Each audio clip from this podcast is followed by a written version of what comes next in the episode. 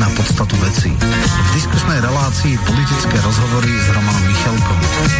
Spolu preberieme, okomentujeme, či zanalizujeme spoločenský vývoj v Čechách, na Slovensku, ale aj vo svete.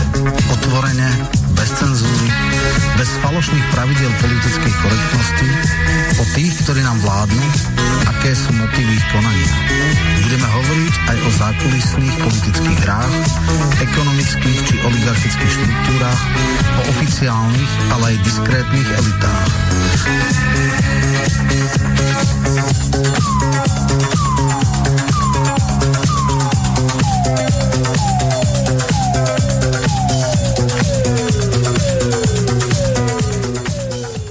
Vážené a milé poslucháčky a poslucháči od mikrofónu vás zdraví Miroslav Hazucha. Po štyroch týždňoch sa stretávame opäť pri relácii politické rozhovory s Romanom Michalkom, ktorého srdečne pozdravujem. Ďakujem za privítanie a samozrejme privítam, alebo teda vítam aj hostia, s ktorým preberieme jeho kapitolu pána Semína. Takže v podstate máme ďalšiu z kapitol o zvrchovanosti dnes konzervatívneho pohľadu. Dobrý večer, dobrý večer vám oběma a všem posluchačům a děkuji za milé pozvání. Ďakujeme veľmi pekne. Sme veľmi radi, že ste pozvanie prijali. Takisto aj o 4 týždne budeme pokračovať s pánom Votrubom, ktorý je tiež spoluautorom druhej časti, ktorá má názov univerzalizmus a impérium. V dnešnej časti sa budeme venovať tej časti, ktorú pán magister Michal Semin napísal, má názov Byl a je křesťanský univerzalizmus průkopníkem globalizmu. Takže v úvode pán magister Semín, alebo tak ako ste navrhli, aby sme vás oslovovali eh, Michal. Takže Michale, pár slov o sebe by ste mohli našim poslucháčom povedať, lebo vy e, pre naše publikum ste takmer neznámi, takže bolo by to také príjemné s užitočným. Nech sa páči. Dobře, takže myslíte nikoli ten příspěvek, ale sebe trochu představit. Tak ano. co bych o sobě řekl, tak uh, je mi 55 let a uh, celý vlastně svůj život uh, dospělý nebo tak od té doby adolescence jsem se za, za, zajímal o věci veřejné, takže už za minulého režimu jsem se uh, angažoval v, um, v různých skupinách, které vystupovaly proti, proti reálnému socialismu a, a, a tehdejším eh, poměrům. Byl jsem za to častokrát vyslýchán a, a vyhozen z univerzitních studií. Um, ty jsem si pak ale dodělal, protože jsem vlastně uh, ročník, který organizoval ty, tu studentskou stávku v roce 89, takže tak jsem činil na, na naší fakultě, na pedagogické fakultě. No a hned po převratu uh, jsem založil občanský institut, to je možná uh, organizace, která může být na Slovensku známá prostřednictvím eh, muže, který se jmenuje Roman Joch. A eh Roman Joch je jaksi můj nástupce v občanském institutu, protože já jsem se pak vlastně s tou organizací rozešel názorově a eh, E, nicméně jsme vlastně měli jako hodně aktivit tehdy i na Slovensku jsme pořádali různé semináře a, a tak podobně. No ale já jsem se posouval více, nebo jsem, protože ten občanský institut byl, řekněme tak, eh, tím taky, že byl financován většin, většinou ze Spojených států, tak, tak byl hodně orientován na propagaci víceméně um, amerického neokonzervatismu v tom českém a slovenském prostředí a, a e, mě e, jaksi právě hm, tohleto směřování nebylo zrovna pochuti. Po té, co jsem po několika letech trochu nahlédl do toho, řekněme, zákulisí té americké politiky a vůbec těch, těch, těch ideologií na pravici eh, americké a, a postupně jsem se tedy vzdaloval, vzdaloval od toho amerického neokonzervatismu, řekněme, k takovým více ke konzervativním polohám, které nejsou prostě navázány na, na zájmy Spojených států. Asi tak bych to stručně řekl. To byl můj rozchod s občanským institutem. Založil jsem institut svatého Josefa, začal jsem vydávat takový křesťanský katolický časopis Tedeum, který vychází dodnes od roku 2006 a a angažoval jsem se v mnoha dalších aktivitách zde, jako mm, vlastně vzdálený poradce tehdejšího prezidenta Václava Klauze a zakladatel akce DOST, která zrovna včera slavila, slavila 15 let, e, jedna z prvních vlastně takových konzervativních aktivistických organizací, jakkoliv to zní jako oxymoron, to konzervativní a, a aktivistické. E, takže mm, co, co ještě mm, jsem Mám devět dětí s jednou, s jednou ženou, čekáme čtvrté vnouče, e, tak asi tolik krátce o mne. Mm-hmm. Veľmi pekne ste to povedali a teraz e, prejdeme k tej vašej časti knihy. A vy ste tam použili jednu takú zaujímavú myšlienku mne Pavla Sánka, keď som si to prečítal. E, budem parafrázovať a zatiaľ čo po prvej dekáde listopadového alebo novembrového dovzdania moci sa novoformujúcim elitám, ktoré vzýšli z nomenklatúrnych pozícií a taktiež aj z disentu, sa utvorila hlavná deliaca línia medzi pravicou a ľavicou. Viete čo, neviem, Roman, či si to ty postrehol, ale pre mňa toto je skoro ako písmo svet, tým ste absolútne minimálne na Slovensku trafili elementárnu podstatu. To znamená, že na Slovensku to, čo sa hlási k ľavici, tak v podstate zišlo z tých nomenklatúrnych kádrov, keď sa formovali či už SDLK, komunistická strana Slovenska, alebo e, potom Smer, tak e, ja som Smer som nikdy nepočítal medzi ľavicu, ale podľa tohoto, že e, to vzýšlo z tých nomenklatúrnych kádrov, tak v podstate to bolo ďalšie pokračovanie cez sociálnu demokraciu tých podstate aparáčikov, či už na okresnej alebo krajskej úrovni, alebo dokonca na dedinskej. A takto to ostalo s tým, že či už ich potomkovia alebo pohrobkovia, tak teraz sú členmi či už Smeru alebo z určitej časti aj hlasu. No a čo sa týka napríklad tých našich liberálov, tak podľa toho delenia ako O tom hovorí napríklad docent Chmelár alebo profesor Drulák, tak tých ani k ľavici neradia, ale k nejakému extremistickému stredu liberálnemu, takže asi tak nejak. Roman, ak máš k tomuto nejaké pripomienky alebo otázky na nie, pána nie, doktora. Áno. Ja skrátka vo všeobecnosti e, Pozera sa, ja len jednu takú poznámku, ja som jeden z mála možno na Slovensku, ktorý odoberal TDUM a je to, bol to veľmi zaujímavý, asi 3 roky som ho odoberal, zaujímavý časopis, ktorý bol aj dosť kritický k oficiálnej katolickej církvi v Čechách. Bola tam veľká kritika na niektoré pochybenia Volka, ešte vtedy kardinála a podobne. Takže, ale inteligentne písaný to naozaj ako všetká česť aj to bolo taký tradicionalistický, proti, by som povedal, až predkoncilový, čiastočne.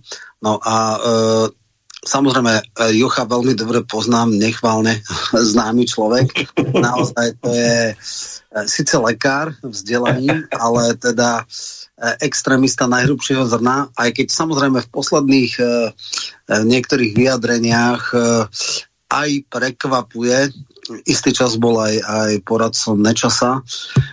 A no, teraz je u krajňáka, takže v týchto kruhoch sa naozaj 30 rokov, 30 rokov pohybuje. vydáva knihy dosť pochybnej kvality, ale dobre, povedzme, že je to človek, s ktorým sa ešte aspoň ako tak dá komunikovať, aj keď jeho niektoré názory na Izrael a aj Spojené štáty, aj keď aj tam sa to nejakým spôsobom posúva, tak e, boli časy, keď boli krajine, pre mňa krajine extremistické. Ano, ano, ano. A to byl i vlastně důvod, proč já jsem už nemohl pokračovat dál, v té spolupráci s občanským institutem, kterého jsem vlastně zakládal, ale, ale protože uh, tam, tam skutečně se z těchto dvou států stal jakýsi fetiš. Jo? To bylo jako nekritizovatelné, ať už byl uh, u moci ve Spojených státech kdokoliv, tak prostě Spojené státy reprezentují nějaké um, jaksi světodějné poslání, jo? něco jako, takový ten, ta představa, že prostě těch lidských dějinách se tady objevil najednou nějaký, uh, nějaké politické společenství, které našlo nějaký univerzální klíč k lidskému štěstí a, a k tomu, jak má vypadat uh, spravedlivá uh, společnost. A tu je teď zapotřebí jako zavést po celém světě. Jo? A to je prostě model, který je pro mě nepřijatelný a měl by být i pro něj nepřijatelný zase z důvodu jiných pozic, které zastává, v kterých, řekněme, může být asi právem považován za jako konzervativního myslitele, jo. Ale, ale jsou to prostě vzájemně neslučitelné pozice a, a tohle bohužel, tohle bohužel jako trvá. Ehm, nedávno, myslím, že to bylo e, ve štandardu, tak měl výbornou kritiku Jocha Vladimír Palko. Oni no. si vyměňovali nějaké názory ohledně Ruska a Ukrajiny a musím říct, že hm, že to, jakým způsobem uh, pan docent Palko um, Romana Jocha usměrnil, že, že to bylo jako na jedničku. No dneska sú na Slovensku naozaj súperiace uh, web stránky, alebo teda spravodajské názorové weby Postoj a Štandard. Ten štandard je naozaj, tam sa dá niečo aj rozumné nájsť. Problém je, že je uzamknutý. Postoj to je už taký, že agresívny mainstream, že až. Uh, ne, ja, já k mám přístup ano. Na, tom, na tom štandardu. Já vím, že pár článků je uzamčených, ale většina je, myslím, ja som uh, platila, tam bol vstup nejakých, eh, nejakého nového kapitálu a dať až eh, mesačné predplatné 20 eur, čo je podľa mňa nepriateľné, ale no uvidíme. Ano, ano, Každopádne ano. sú tam nejaké osviežujúce uh, tváre, dokonca bývalý minister kultúry Maďarič tam píše a teraz mali, draftovali nejakých dvoch by som povedal, svetoznámych alebo jedného amerického jedného rakúskeho autora. Čiže ako štandard sa dá čítať postoj už čím ďalej, tým menej a dokonca dneska tam už sa vymedzujú takým spôsobom, že tuším Todova sa pýtala Vagoviča, či bol schopný písať pre štandard, to je už pomaly ako keby extra plus, alebo neviem čo, čiže už úplne, že kto si dovolí uh, byť súčasťou redakčného kolektívu alebo autorského kolektívu štandard, tak už je uh, uh, zavrhnutia hodný pária, s ktorým sa nikto nesmie baviť, lebo to už je extrémista, šialenec. No ale to je ano, rasizmus na Slovensku. Ale dobre, vráťme sa možno k, k teda tomu vášmu pohľadu. Čiže vy vnímate, alebo vy ste opísali v svojej kapitole uh, suverenitu z hľadiska konzervatívnych hodnot. Skúste teraz povedať uh, svoj zásadný pohľad, ako vy vnímate nie z ľavicových, ale z toho hodnotovo-konzervatívnych hodnot, uh, uh, ako uchopujete problém suverenity. Áno. Já bych se jenom krátce ještě předtím vrátil vlastně k té citaci, kterou tady eh, Miroslav eh, ten článek uvedl, eh, kde, se, hm, kde zmiňuji, že vlastně po převratu se to základní dělítko názorové v té společnosti eh, eh, vzniklo na té ose pravice levice. A ani jsem tím nemyslel to, že by z těch nomenklaturních pozic vzešla ta popřevratová levice, a z těch uh, disidentských pravice. V Čechách, nevím, jak to bylo na Slovensku, to, to nejsem schopen jako dobře posoudit, ale v Čechách to bylo mnohdy i naopak, jo? Že, že některé ty takzvaně nominálně pravicové strany uh, neměly problém jakoby s některými nomenklaturními kádry, jo? nebo s lidmi, kteří byli v nějakých uh, exponovaných pozicích. Nemuselo to nutně být v komunistické straně, ale já jako tehdejší vlastně jako jeden z, z té generace těch studentů, tak, tak jsem sám byl svědkem toho, když jsme připravovali eh, vlastně tu eh, demonstraci pražskou 17. novembra, že jsem byl v té malé skupině, která vlastně to tehdy chystala, tak tehdy Um, uh, ale jako v podstatě bez samozřejmě uh, bez uh, si legálního krytí, tak se na nás obrátil Socialistický svaz mládeže, tehdy SSM, s, si vysokoškolský, že by se rádi k nám připojili a že by zajistili tu legalitu akce. Jo? A, a vlastně většina těchto těch um, svazáků, lidí vlastně, kteří byli v nomenklaturních pozicích v jistým smyslu, že byli funkcionáři, nebyli to jako řadoví členové, tak z nich byli pak ty známí budoucí pozdější studenčtí vůdcové, jako byl Martin Mejstřík a Monika Pajerová, Pavel Žáček, vel, velcí komunistobejci, eh, jo, kteří pak, eh, eh, zvlášť Pavel Žáček, že jo, mm, šéf ústru toho, toho ústavu pro pro studium totalitního režimu, člověk s přístupem do těch archivů, člověk, který s těmi archivy velmi, velmi obratně manipuloval a tak dál, tak dál. To jsou lidi v podstatě, kteří se jakoby nominálně hlásí jakoby na, na pravo, že jo, a, a to jsou ti velcí uh, odpůrci komunismu, ale před převratem byli prostě v, uh, aktivní v organizacích, které komunistická strana jako řídila, že jo, takže v Čechách to aspoň bylo prostě takto. A, a naopak z toho disentu jako byla řada lidí, kteří se spíš za, zapojili do jakoby levicově orientovaných hnutí nebo, nebo stran. Ale já jsem tím chtěl říct něco jiného touhle myšlenkou. E, zatímco po tom převratu byla ta základní dělící linie pravice levice, tak dnes to tak není. V tom, v tom je jakoby podstata e, té mé poznámky nebo té, té úvahy, že po, já považuji to základní dělící hledisko dneska na té ose globalismus a suverenismus, jo, nebo ta svrchovanost.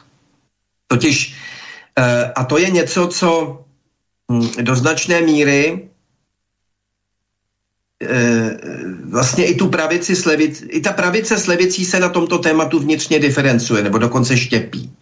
Jo, že existují prostě zase nominálně pravicové Eh, strany eh, nebo hnutí, které mávají těmi evropskými vlaječkami a, a, a líbí se jim všechno, co je nadnárodní a, a to nejen co se týče teda politiky, ale především biznisu a celý ten nadnárodní kapitál. Že? A, um, ale to tež najdeme dokonce i na levici, zvláště na té progresivistické levici, tu mám zvláště na mysli, že která konečně našla to svoje internacionalistické naplnění prostě v tom, v tom, v tom eh, vývozu prostě těch, těch lidských práv a, a ve celé této progresivistické agendy a té politické korektnosti a tak dále. Čili, čili v tomto smyslu si myslím, že je ta základní dělící čára dneska mezi těmi stoupenci eh, té státní svrchovanosti, nezávislosti vlastních státních útvarů a eh, a, a těch nadnárodních politických e, uskupení a, a toho globalismu. Tím globalismem tedy myslím nějaké globální řízení, to nemusí být nutně jedna viditelná globální vláda, ale je to prostě snaha přesouvat, přesouvat um, uh, jaksi rozhodování, uh, politické rozhodování um, z, těch, uh, z pozice těch státních, z toho státního aparátu na ty eh, nadnárodní struktury, ať už je to Evropská unie, to znamená v rámci jaksi těch kontinentálních um, celků a nebo na té úrovni globální, jako je OSN, ale a na ně navázané jiné organizace VHO. Že jo? Nakonec jsme viděli, že celou tu, tu pandemickou hysterii vlastně taky byla globálně řízena a, a tak dále. Čili e, to si myslím, že je ta základní myšlenka. No a teď jakoby to gro toho mého příspěvku v té knize, já se tam vy, snažím vyrovnat s námitkou, eh, se kterou já jsem se jako často setkával ve svém polí, že vlastně katolické náboženství, katolická víra, že je vlastně mm, jedním z myšlenkových zdrojů toho globalismu. Proč? Protože jednak pro svůj univerzalismus, protože přichází s tou myšlenkou, že je prostě tady jedna platná víra pro celý svět. Že jo? Jo, tam pro křesťana je ta myšlenka nepřijatelná jako relativistická, že, jo? že křesťanství je jenom prostě pro eh, já nevím, Evropany, a, ale pro obyvatele jiných, eh, jiných kultur, světa, dílů, civilizací, že jo, tak, tak, tak tam, tam to jako neplatí, to ne. A stejně tak ten mravní řád vycházející z desatera, že jo. A potom taky z důvodu existence církve, která je vlastně všeobecná, univerzální, působí na celém světě, není omezena žádným nárokem konkrétního národního či státního celku. Takže katolík není loajální jen vůči autoritě státu, jehož je občanem, ale, ale vlastně ještě více vůči autoritě, která je z hlediska dosažení cíle lidského života státu nadřazená. No a navíc sídlí v Římě. Takže jako s výjimkou Italů na území cizího státu. Jo. Takže vlastně pro stoupence té státní svrchovanosti je vlastně katolík tak trochu podezřelý. Jo. A, a, a někdo si dokonce myslí, že to je vlastně teda neslučitelný. No. A já jsem se snažil v tom svém článku vysvětlit, že tomu tak není, že to je, že to je, přesně, že to je přesně naopak. Jo? Že v tom sporu mezi globalismem a suverenismem katolík má zcela jasné místo a to, a to na straně toho, toho suverenismu. Jakkoliv se samozřejmě ten pojem suverenity, svrchovanosti vyvíjel konfliktně, řekněme, vůči té duchovní moci, protože to byl opravdu historicky určitý střed mezi světskou mocí a duchovní mocí. Ta, ta světská se chtěla emancipovat od té, od té duchovní, že jo? takže v rámci toho novověkého utváření těch národních států to skutečně to napětí tady zřejmé bylo, jo? ale dnes ta situace už je, už je jako uh, jiná a, a uh, uh, jak si... Um, ten problém se posunul mm, do, do, do úplně, úplně, jiné, úplně jiné roviny. Jo? Čili, čili um, a je asi zbytečné, abych teď zabíhal do těch jednotlivých jako pasáží toho mého článku, kde se snažím vypořádat tedy s těmi různými námitkami. Já tam uvádím i různé citace z textů, třeba papežských encyklik, že tam já tam zároveň ne, nepopírám, že tady je určitý uh, vnitřní spor i uvnitř katolické církve, Eh, dnes. Eh, vy jste tady, když jsme mluvili tady o tom časopise Tedeum, že to je takový tradicionalistický časopis, jak předkoncilní či co, tak v jistém smyslu to je opravdu pravda, protože my vnímáme ten druhý vatikánský koncil a nejen my, ale vlastně i ti progresivisti v církvi jako určitý předěl. Jako, jako um, jistý, jako jistou formu revoluce v církvi, která přináší jako úplně um, odlišné pohledy na celou řadu věcí, jo? E, jak co se týče věrouky, mravouky, ale i toho vztahu k tomu okolnímu světu. A projevuje se to vlastně i v, třeba ve vztahu k OSN a k těm e, nadnárodním strukturám. Takže zatímco u těch v úvozovkách, nebo bez úvozovek, předkoncilních papežů vlastně toto není vůbec téma, tak najednou třeba Jan 23. papež, který Eh, to ten papež, který ten druhý vatikánský koncil, který se konal v té první polovině 60. let svolal, tak v encyklice Pacem Interis, jo, eh, možná tu encykliku hm, posluchači nebudou znát, ale možná si vzpomenou na, na, na, na, na to eh, režim, na to kolaborantské že jo, hnutí Pacem Interis kněží za, za za bývalého režimu, tak to je nazváno podle této encykliky. A tady Jan 23. poprvé postuluje jako papež myšlenku vlastně e, e, celosvětové politické autority. No. A m, tuhle myšlenku pak rozvíjí vlastně další papežové e, až po současného Františka. Jo? A já se pak snažím z pozic jak té katolické tradice, to znamená těch předchozích výroků učitelského úřadu, ale taky, taky um, um, a, a z těch starších encyklik ukázat vlastně, že, že ten původní postoj církve je odlišný a že ta myšlenka vlastně světové vlády uh, je katolické církvi cizí. No, tak to je asi tak v kostce, uh, jak si to, to, to, to základní poselství a sdělení toho mýho článku. No, je tam veľa vecí, napríklad keď k praktickému prekonaní liberalizmu sú tam veľmi socia- silné sociálne koncepty, alebo teda návrhy riešenia, niečo ako samozrejme sa tam berie uh, fixovanie maximálnej mzdy na 10 násobok priemernej alebo progresívne zdanenie, že samozrejme, dokonca sú to veci ako, že zoštátnenie veľkých korporácií a podobne, čiže toto naozaj je, je uh, no, Uh, niekto by povedal, že akože bolševizmus až, ale vo všeobecnosti hovoríte tam aj o migrácii, o tom, aká je priateľná únosná miera a vlastne jednoznačne na povedal, koncepciách suverenizmu. Uh, máte veľmi pravdu v tom, že... Teď ste, jenom se omlouvám, teď ste mluvil o jakým textu? Počkajte, 120, teraz pozerám. Ako prekonať, uh, teraz to mám otvorené, 130. strana, dúfam, že to nie je nejaký iný, alebo teraz... To je, to je, to je, to je, to je iný text. Votruba, počkajte. To, to je text Adama Votruby, no, no, no. Ne, dobre, dobre, tak to som preskočil už. Nie, áno, nevytlo horizontálneho univerzalizmu a podobné veci, dobre. Uh, Tomáš Akvinský, stredoveký globalismus a podobně. Tam se, se právě tam ukazuje, jako na, na, na svatém Augustínovi, na Tomáši Akvinském a na těch velikánech, myšlenkových velikánech středověku, že vlastně oni vůbec, přestože, jako, když si vemete sumu teologickou, že jo, kde opravdu Tomáš nevynechá jediné téma, jo, cokoliv, co, co, o čem bylo možné vůbec myslet v tehdejší době, tak on tam Eh, tím svým velmi eh, jakoby s tím scholastickým analytickým způsobem eh, rozebírá, tak vlastně to téma globální politické vlády nebo světového státu vůbec, vůbec nepostuluje. Jo. Nikdo vlastně, a to jsme na půdě středověké christianitas, čili jakési představy, um, že jo, která se pak i politicky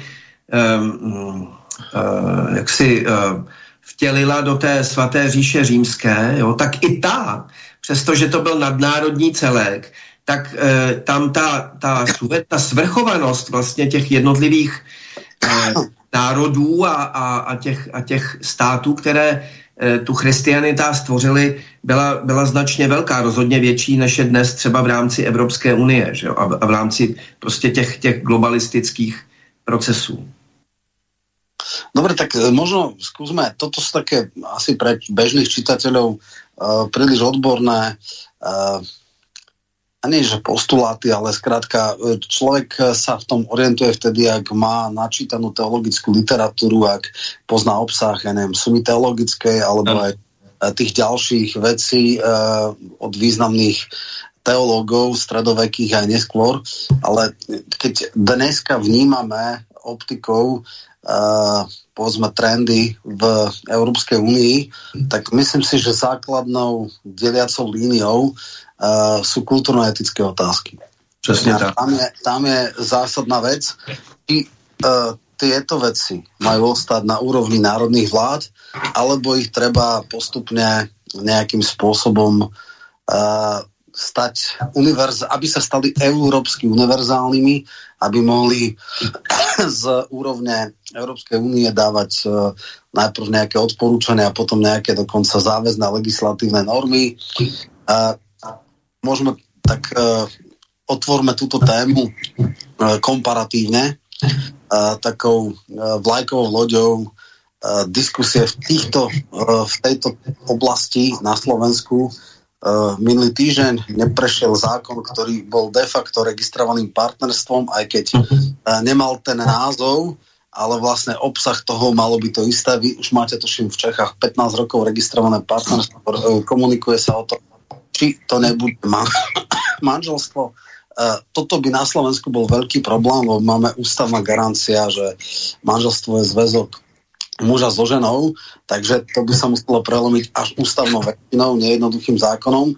U vás teda, ako keby ste boli o krok dopredu a samozrejme, denne sme prmení rôznymi mapkami, kde sa ukazuje, že ako je Európa rozdelená, že kde sú tie zväzky na úrovni manželstva, aj sa tak volajú, kde sú registrované partnerstva iba a není to úplne to 100%. A kde sú napríklad ako úroveň Slovenska akurát, že je antidiskriminačná uh, legislatíva, že to len taký malý predstupeň a v podstate, že to je uh,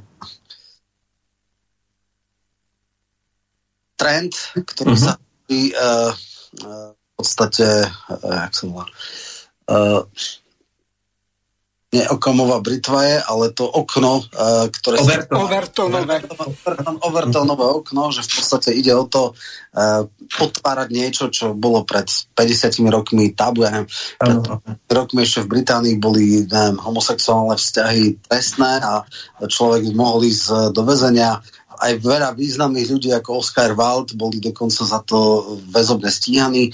Potom to bolo tolerované Eh, potom uh, uh, sa, uh, my sme už v štádiu, kedy je prijatá antidiskriminačná legislatíva, ale ešte to nie je posvetené zákonom ako špecifický druh uh, súžitia, ktorý má nejaké benefity.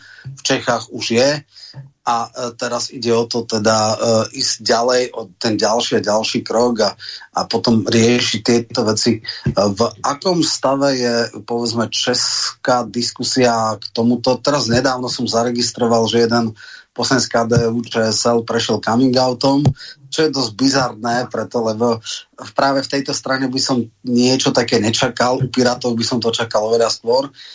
Ďalšia vec, ktorá je pre mňa papivá, je napríklad, kde padla e, tzv.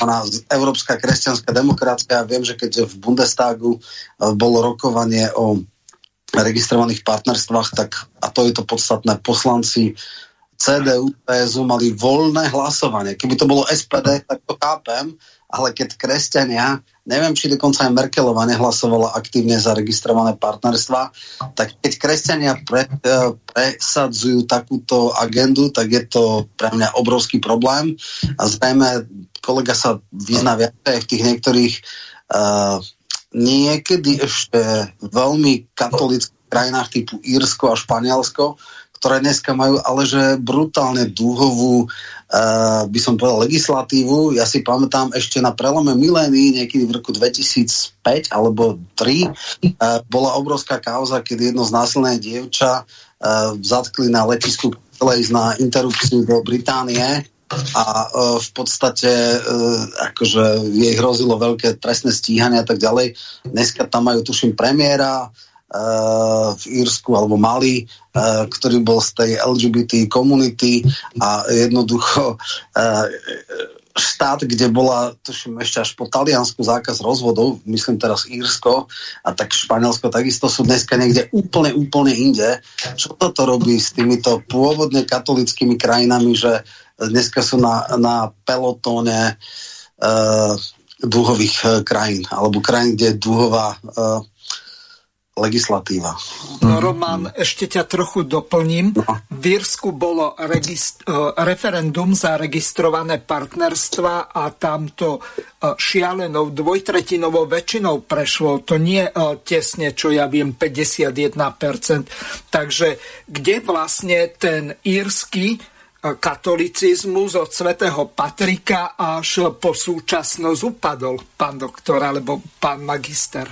Nech sa páči. No, to, tady teda padlo hodně, hodně otázek a pokud je o Irsko, Španělsko a ty tradičně katolické země, které vlastně dnes máte úplnou pravdu, jako jsou úplně na, na, na čele vlastně toho, jakoby té kulturní revoluce, já myslím, že se to nedá vysvětlit i takhle. Vždycky těch příčin je víc, že jo? Není jedna příčina.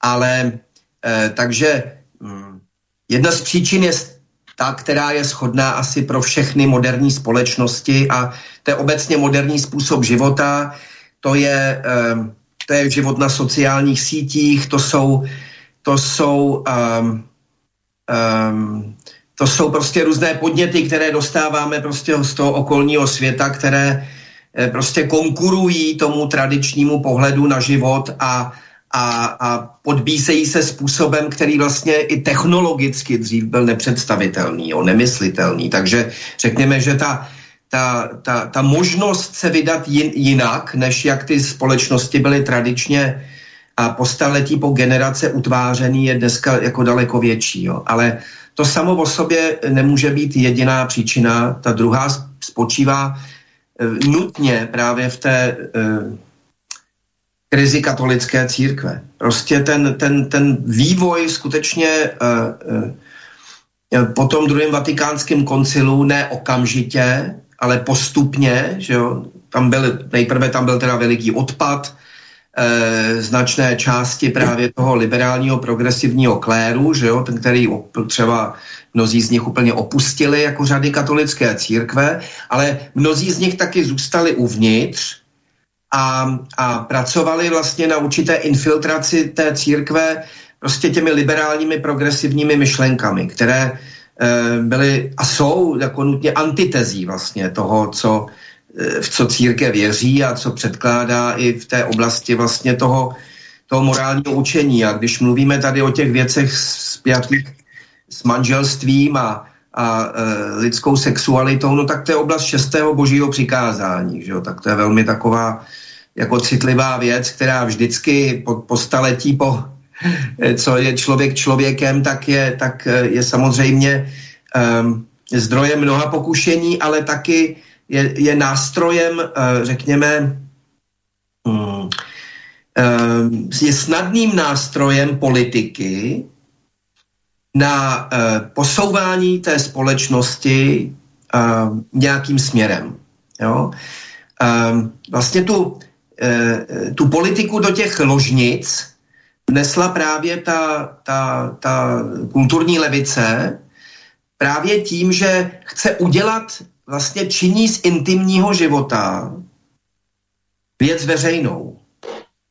A přenáší to prostě na ty, na, na, jo, do, do té legislativy a, když, a demonstrace a tohle a, a činí z toho prostě nějaké to lidskoprávní téma. Jo. A to samozřejmě je něco, co, co um, prostě dneska v, té, v, tom, v tom euroatlantickém prostoru prostě je naprosto dom, dominantní a, a kdo se to vůči tomu postaví, že jo, tak je nálepkován prostě, jo, tak, tak šíří nenávist a je to homofob a co všecko. A, a bohužel prostě ta, ta katolická církev tím, jak se oslabila tou vnitřní krizí, tak, tak um, částečně se bojí jít proti proudu a a svolávat na sebe hněv těch liberálů a to vy jste ty reakcionáři a, a tady se říká černoprdelníci a pryč s váma a, a e, my už jsme v 21. století, to jste si nevšimli a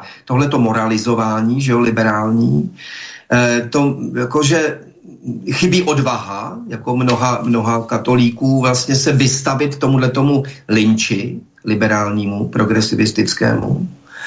No a, a nebo je tam skutečně už uh, jakoby um, uh, souznění vlastně s, tou, s, tou, s tím duchem světa nebo s tím, s tímhletím liberálním postojem um, a, uh, a kapitulace. Jo? A to si myslím, že teď za pontifikátu toho papeže Františka je úplně evidentní, jako, že to je v těch nejvyšších patrech církve, že jo, teď jestli někdo sleduje víc jakoby to církevní dění, jo, tak, tak jak se i personálně proměňují, jo, jakoby papežská kurie nebo ty různé papežské um, akademie a organizace, které působí vlastně uh, při papežské kurii um, týkající se ochrany lidského života nebo, nebo rodiny a tak dále, jo, tak tam, tam jsou uh, za nové členy přijímáni lidé, kteří Eh, v elementárních věcech jsou prostě eh,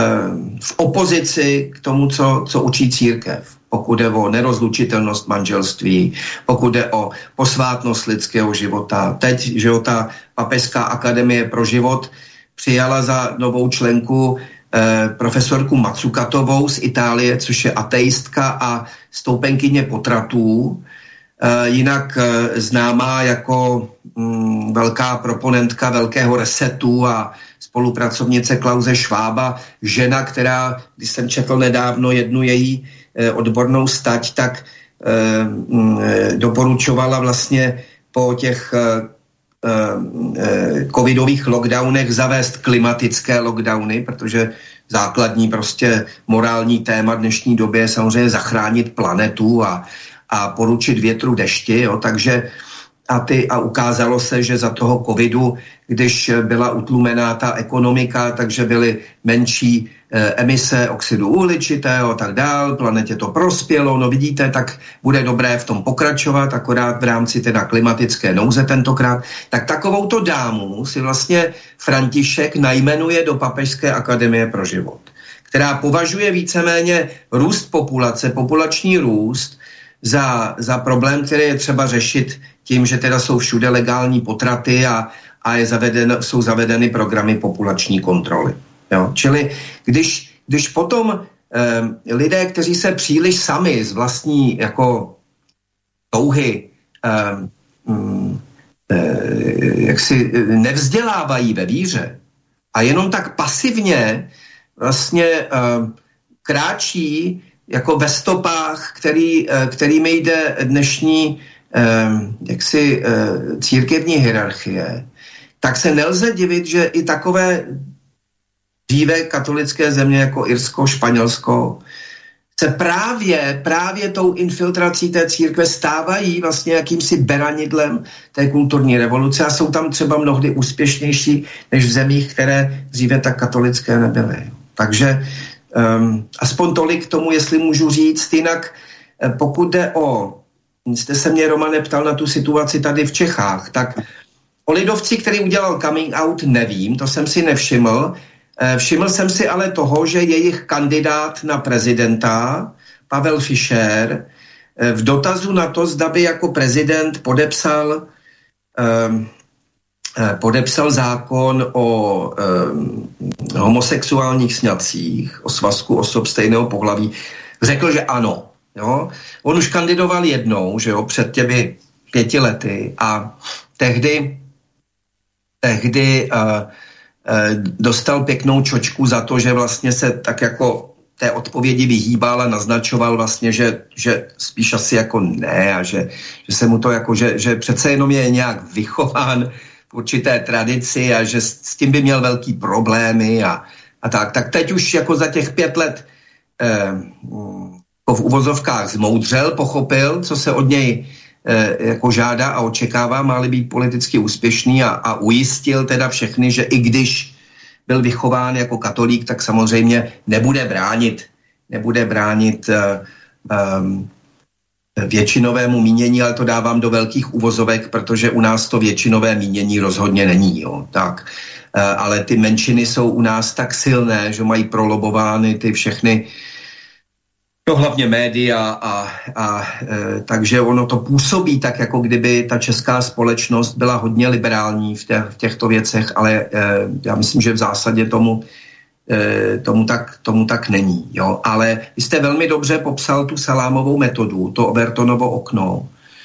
To je vlastně i moje osobní zkušenost, jestli nevadí, že ještě pořád mluvím. A, e, to je, um, já jsem v roce, ještě než jsem se dostal na blacklist české televize, tak mě tam občas zvali do nějakých pořadů a to byl nějaký rok 2000, 8, něco takového a eh, tehdy byla u nás, eh, u nás bylo ministerstvo pro lidská práva, nevím, jestli to tež bylo na Slovensku. A v či... máte to tam něco takového? A vlády tam byla. Ano.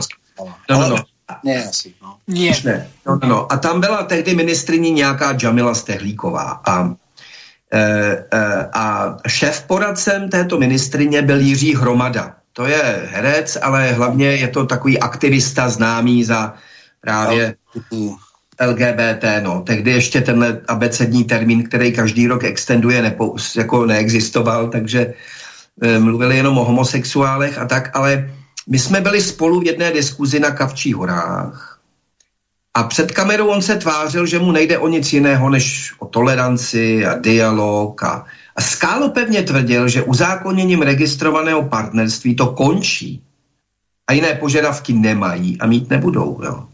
A potom, ale mimo kameru, kdy bez uzardění vmetl do tváře, že se chce dožít doby, kdy já a lidé mě podobní stanou pro svoje homofobní názory před soudem. No.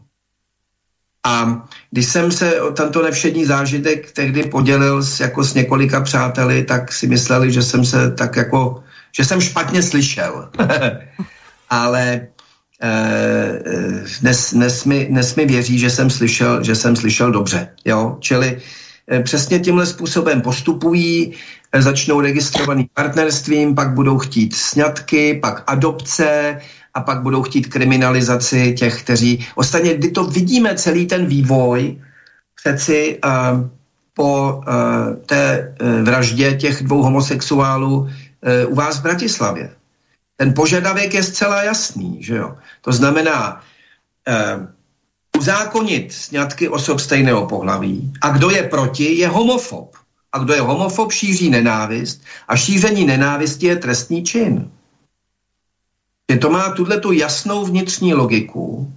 Čili to, co začalo nevinně jako uh, jen dva prstíčky tam strčíme, jenom to registrované partnerství a hned zase půjdeme, jenom nás tady nechte, my si jako uh, buďte k nám tolerantní a, a my už žádný vyš, další požadavky nemáme. Že jo? A dneska už je to o tom, za těch nějakých 10-12 let v Čechách, kdy uh, na demonstraci tady na Václavském náměstí, po té vraždě tedy v Bratislavě, jo, se volá vlastně po trestání lidí, kteří mají uh, názory na rodinu, které ještě před, já nevím, pár desítkami let byly tak samozřejmé, že, že si nikdy nikdo neuměl představit, že by mohly být někdy eh, terčem prostě takové nenávisti, takového jako eh, odmítání.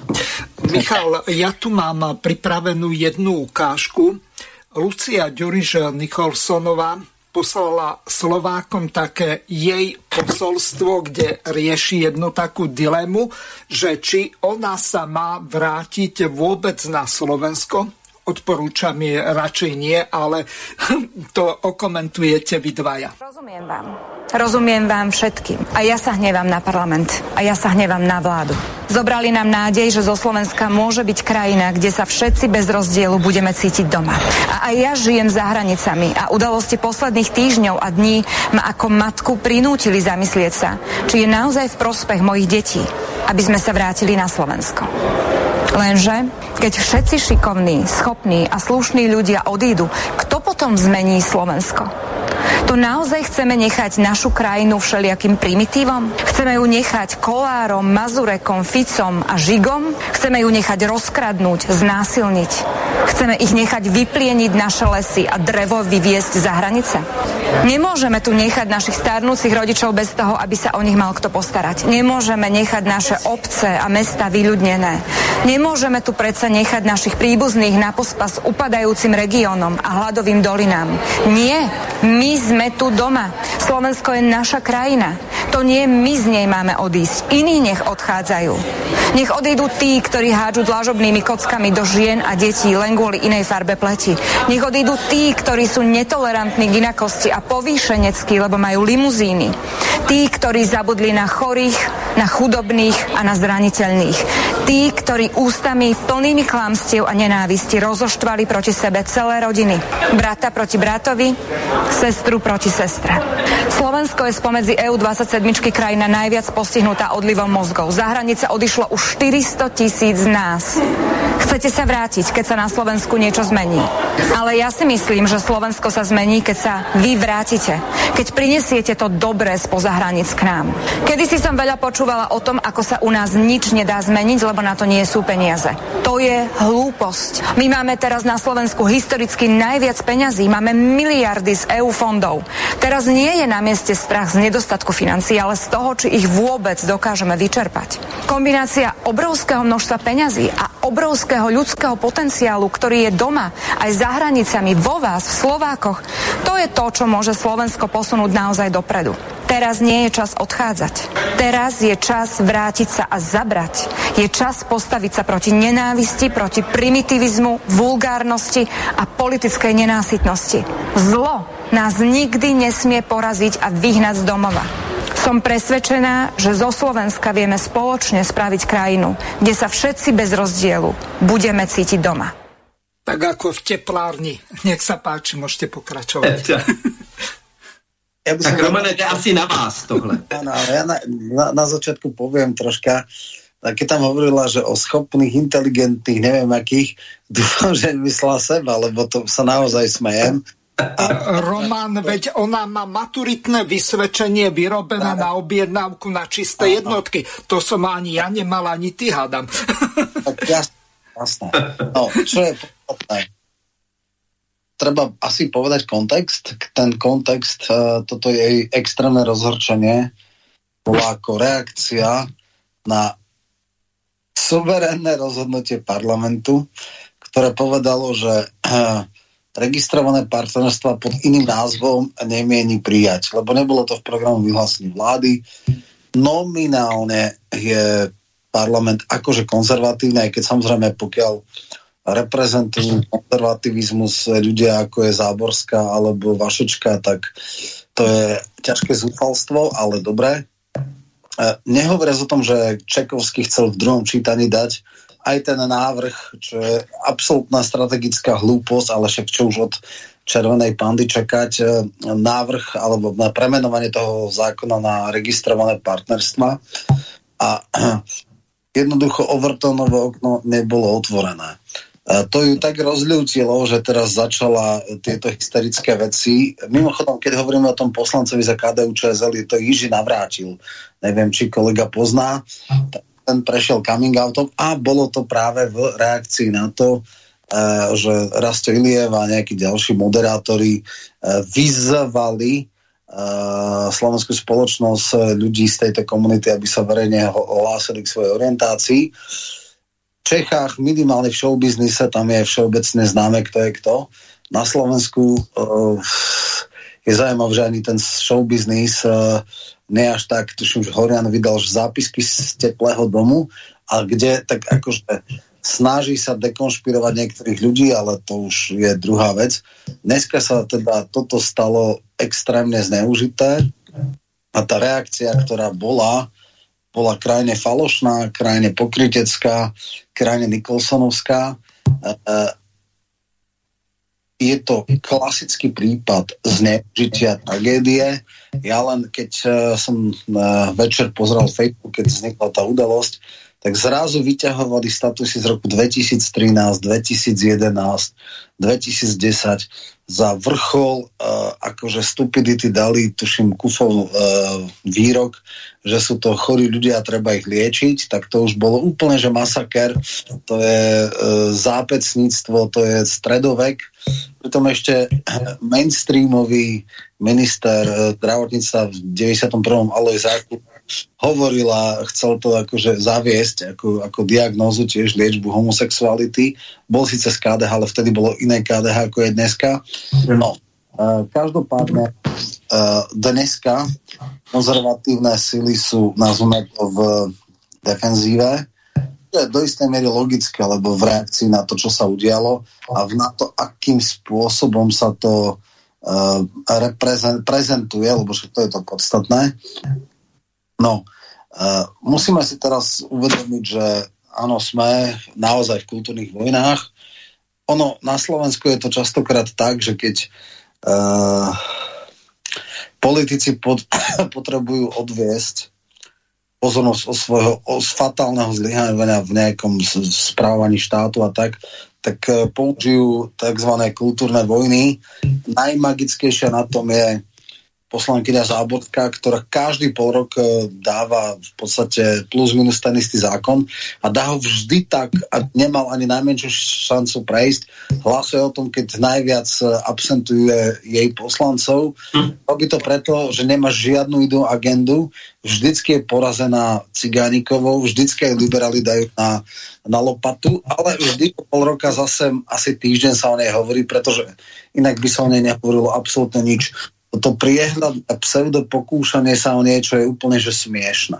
Mm. Medzi samozrejme sa nám tu spoločnosť nejak uh, posúva a uh, áno, je obrovským utrpením a obrovským by som povedal uh, smolou slovenského konzervativizmu, kto ho reprezentuje.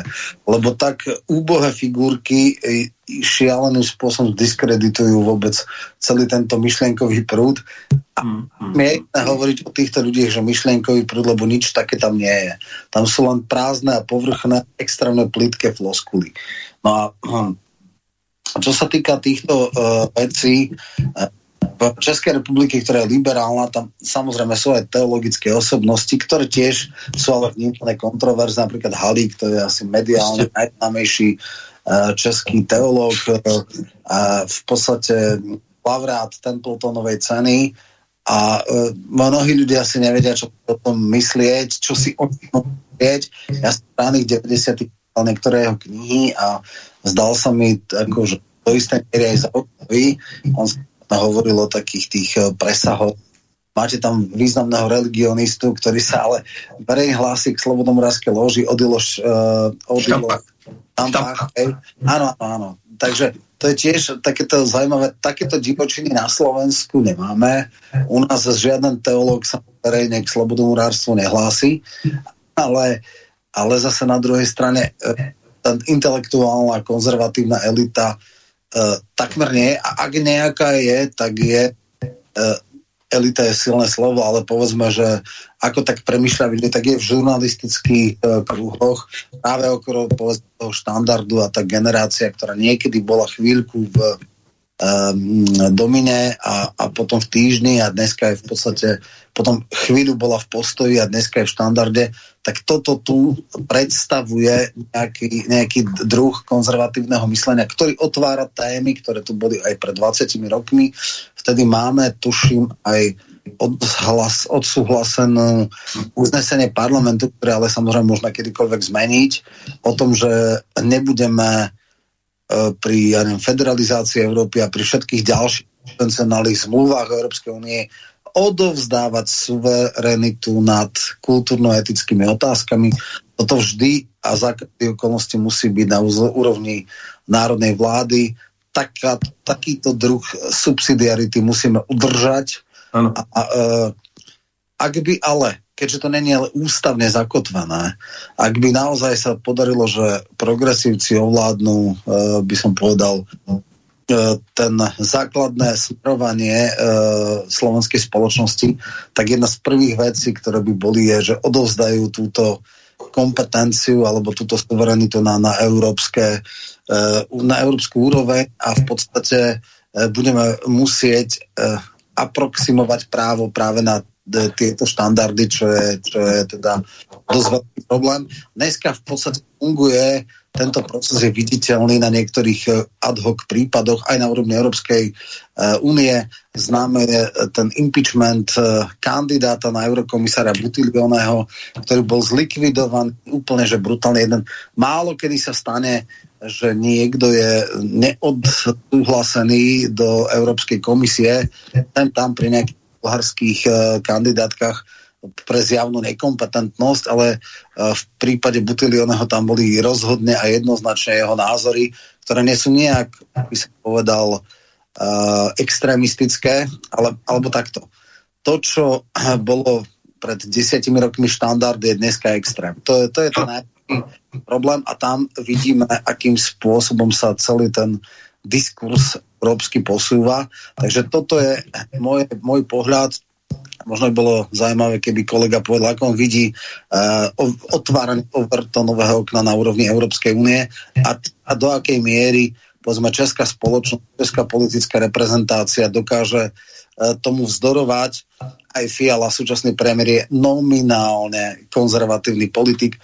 Vraj je to dokonca praktizujúci uh, veriaci, ale to bol aj nečas a vieme, ako skončil. Tak ja pravdu povediac, e, tak by som povedal, tento e, kultúrne vojny sú na Slovensku viditeľnejšie a počuteľnejšie ako v Čechách, ale možno práve preto, že tam ani neexistuje nejaká druhá strana, ktorá by ich brzdila. Uh-huh, uh-huh.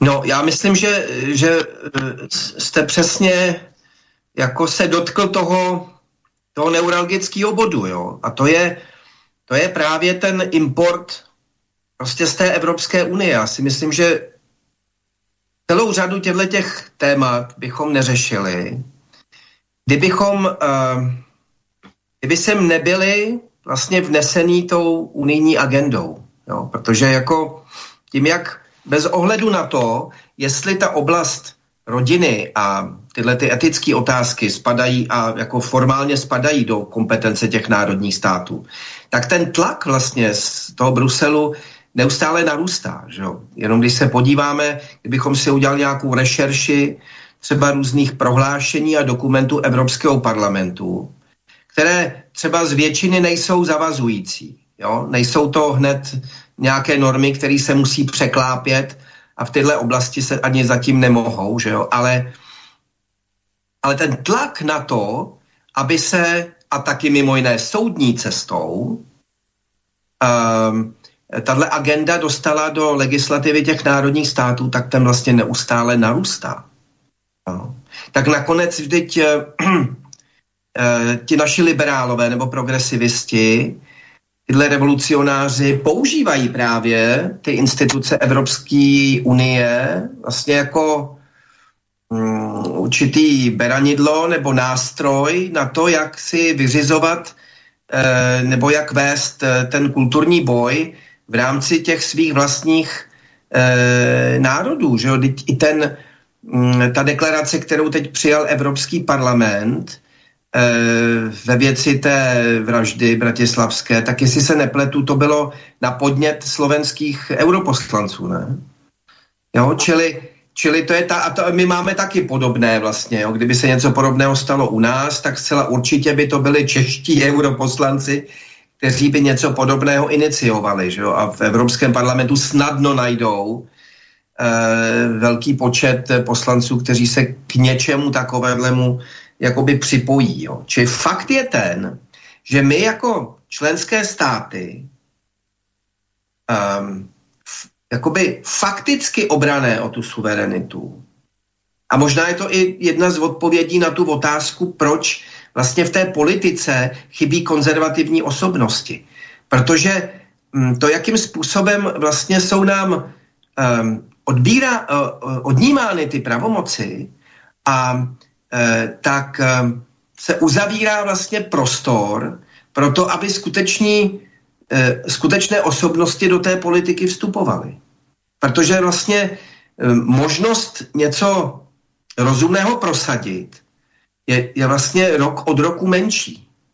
Jo? Protože neustále narážíme na to, že něco Evropská unie a že jsou nějaké takovéhle požadavky z těch nadnárodních struktur a takže nakonec se vlastně ta politika sploští jenom na spory o to, kdo si nakrat víc, kdo koho e, jako podvedl a, a koho svedl a, a kdo komu ublížil a kdo komu co řekl na Twitteru.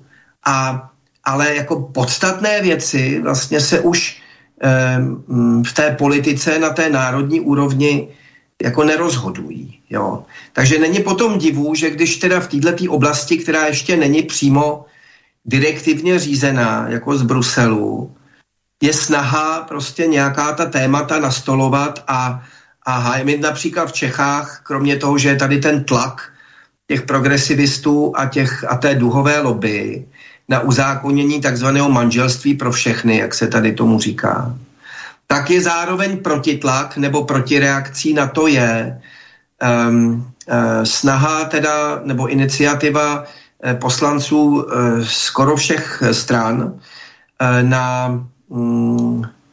ústavní zákon o ochraně manželství jako svazku muže a ženy, jo? který by definoval závazně je to samozřejmě celý absurdní. Jo? To je jako kdybychom si prostě závazně ústavně definovali, já nevím, že um, Eh, rok má čtyři období u nás, jo, jaro, leto, podzim, zima, nebo že jedna plus jedna je, jako jsou dvě, jo. Ale, ale budíš, když už, když už i o takových věcech se má hlasovat, tak nech to teda, jako je jednou provždy řečeno.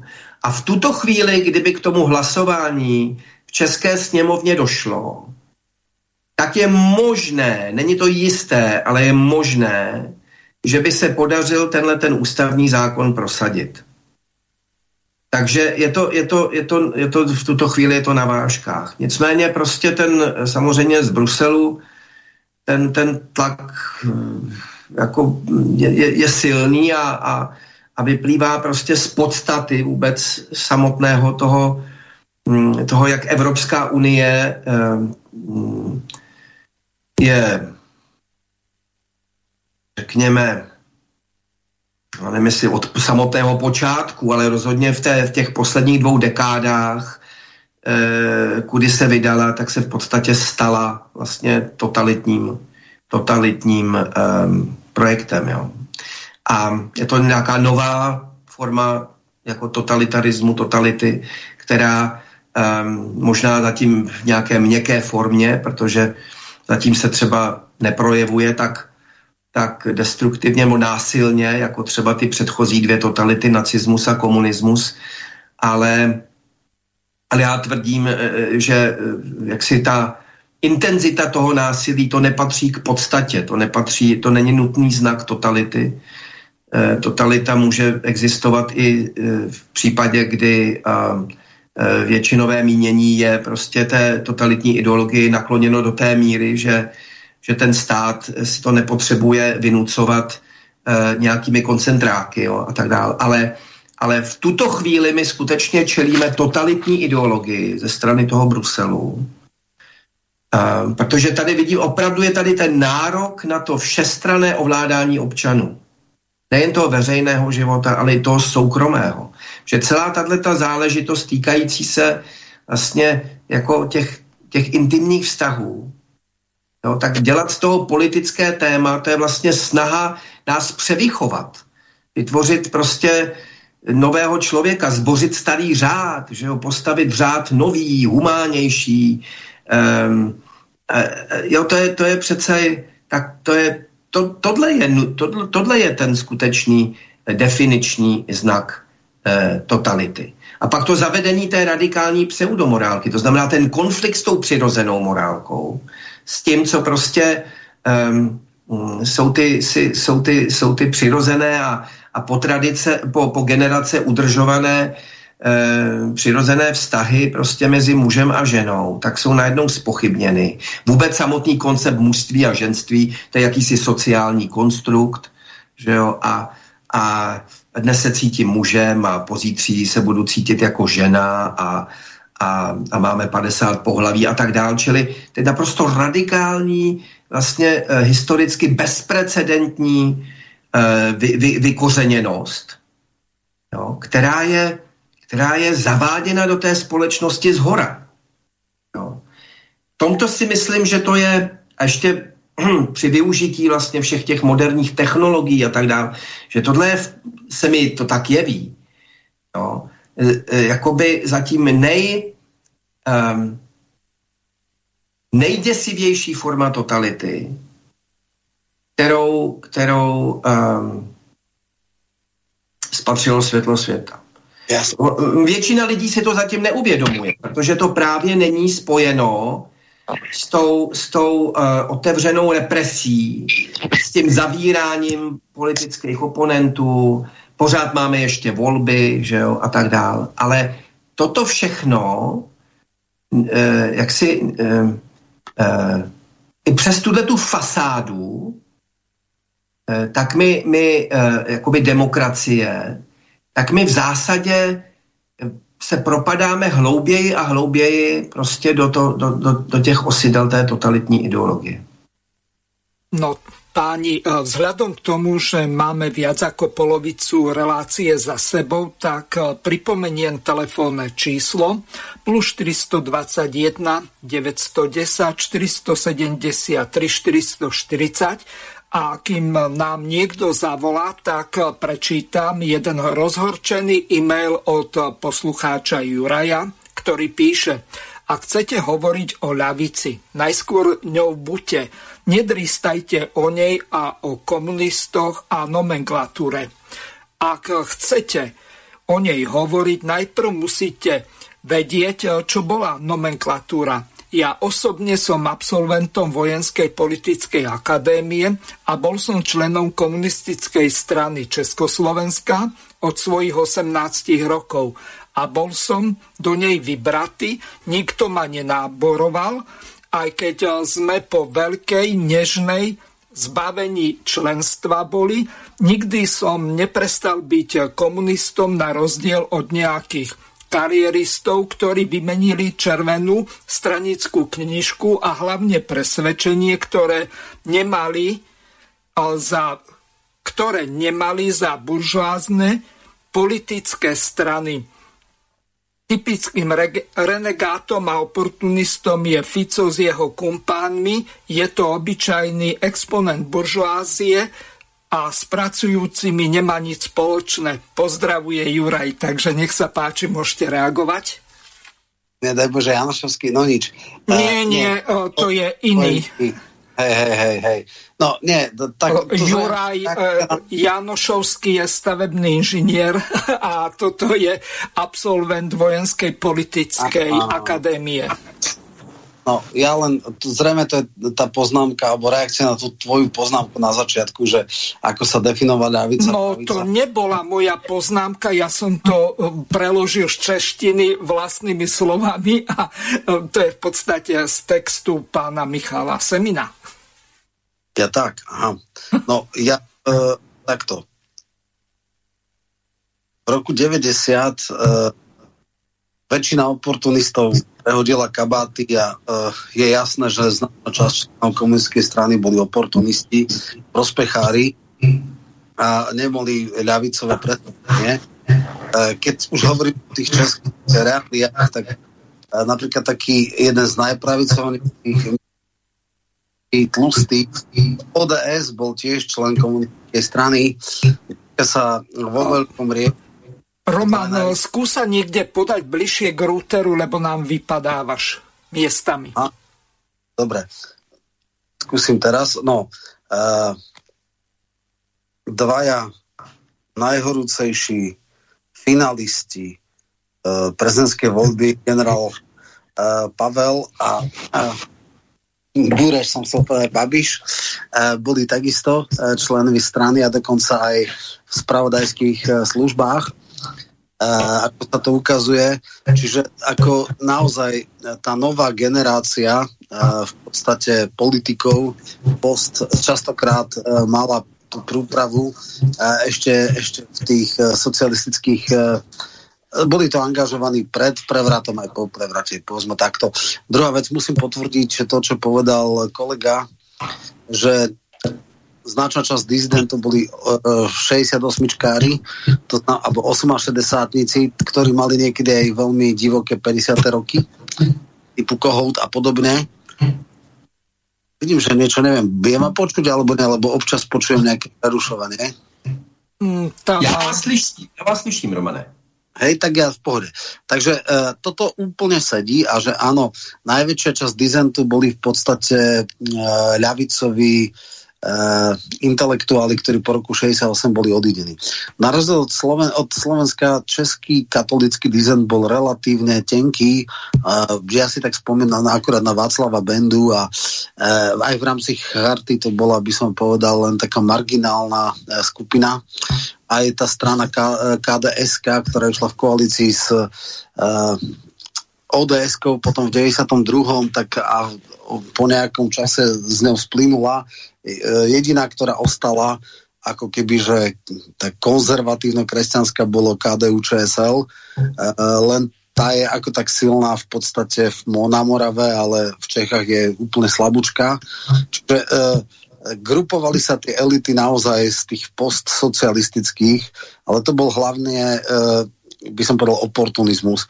Uh, ďalší významní ľudia, ktorí boli, keď hovoríme o tom establishmente socialistickom, tak vlastne gro prvej generácie tých politických elít v Česku pochádzalo z prognostického ústavu, kde takmer všetci e, obsadili vládne posty, či už od Val Valtra Komárka cez e, e, Vladimíra Dlouhého, ktorý bol mimochodom tiež člen strany a potom bol podpredseda ODA, jeden najbrutálnejších pravicových strán, čo je akože totálne premety, čiže, e, čiže e, tie elity politické boli extrémne pragmatické a je naozaj, by som povedal, otázka silného žalúdku, ak niekto, kto niekedy bol v komunistickej strane, tak sa z neho staral ultrapravičák. Takže to, to, sú, to sú také tie veci, že ako nedá sa tam jasne povedať, že, že sa takto transformovali tie elity, oni boli, oport, oni boli prirodzene oportunistické. Ale vráťme sa možno k, te, k tomu, čo sme ešte predtým hovorili, pred týmto mailom o overtovanom okne, o tom, ako sa posúva. Kolega tu povedal, že dneska nás ešte nezatvárajú a že ako mediálna hysteria je jedna vec, ale v podstate ako ešte aj voľby sú a tak.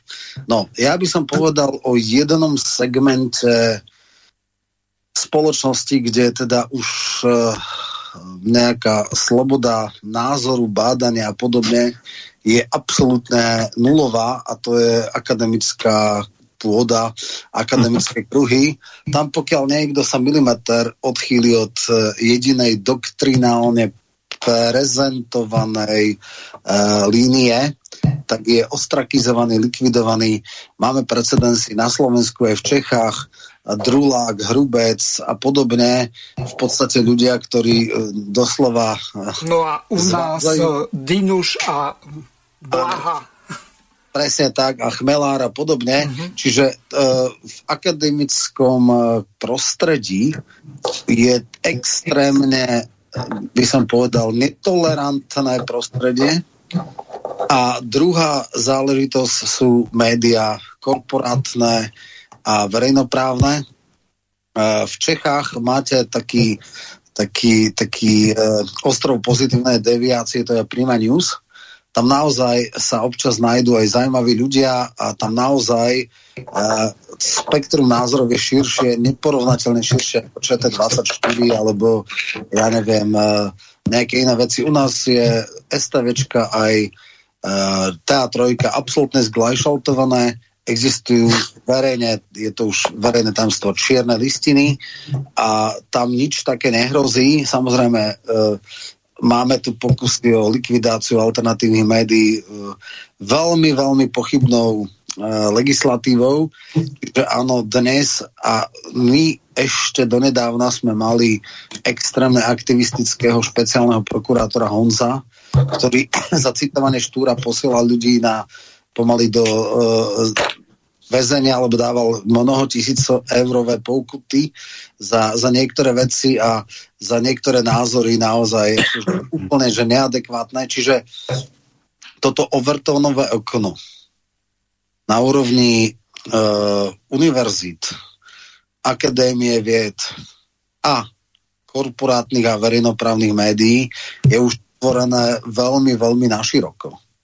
A no, sa mi zdá, že uh, asi najväčšia katastrofa boli Spojené štáty, kde naozaj tá univerzitné prostredie je úplne šialené a kde v minulých voľbách Hillary Clintonová mala jednu z silných a zásadných agent transgendrové záchody, kde áno, až do takýchto absurdit to išlo.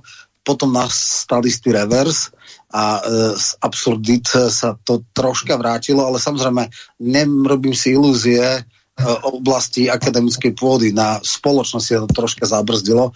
Ja sa obávam, že my tu na nevidím, nevidím nejakú reálnu šancu na nejakú zásadnú brzdu, otvorenie a o, o, otočenie toho diskurzu. Neviem, či a do akej miery kolega má skúsenosť s akademickým prostredím. Iba sprostredkovanú, lebo z jeho názorom by asi sa nemal šancu e, teda etablovať, ale možno, že aj toto by sme mohli otvoriť a okomentovať. No, jako já musím podepsat všechno, co jste, Romane, říkal. To je to přesně tak. Já, eh, eh, to, to, že nás ještě nezavírají, i když ani to už to není úplně pravda, protože nedávno byli tady v Čechách odsouzeni asi k deseti a k pěti měsícům vězení dva jako aktivisti uh, za, za nějaký uh, výroky na adresu Ukrajinců a, a tak se vyjadřovali prostě na sociálních sítích Eh, takovým, eh, pravda, trošku eh, vulgárním způsobem, takže eh, to zrovna nebyl jakoby taková příkladná ukázka toho, jak, jak s tím režimem polemizovat, ale, ale budiš mm, za určito, za jakoby politické vězně je, je považovat musíme, to jako nesporně. Um, ale já jsem tím chtěl říct něco jiného, že totiž se setkám s názorem, když já tvrdím, že že bruselský režim, že to, co reprezentuje Brusel, je totalita, tak mi lidé namítají, no ale teď prosím tě, teď, eh, teď ty si můžeš klidně psát do toho protiproudu Kajkovi, že jo? A, a teď, eh, teď tě nikdo nezavírá, teď tě nikdo jako...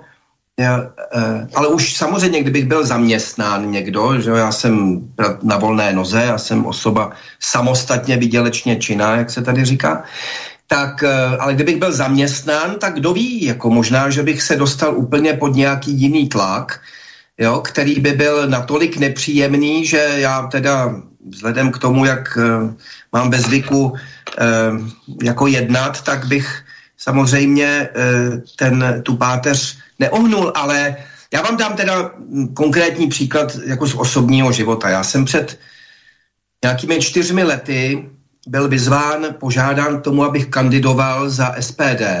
Já jsem teda, nejsem člen, jo, nejsem člen ani nijak s tou stranou, e, jako blíže nespolupracuji, ale byl jsem požádán, abych za ně kandidoval do rady ČTK, České tiskové kanceláře.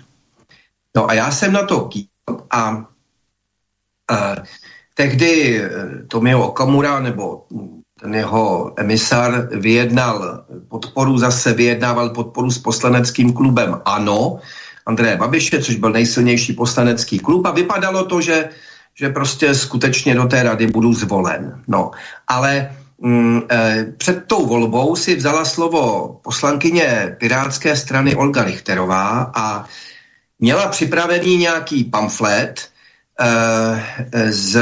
Mm, Eh, na základě kterého mě obvinila eh, z projevu antisemitismu. Eh, odvolala se na nějaký článek, kde, kde z něho citovala větu, která tak vyzněla.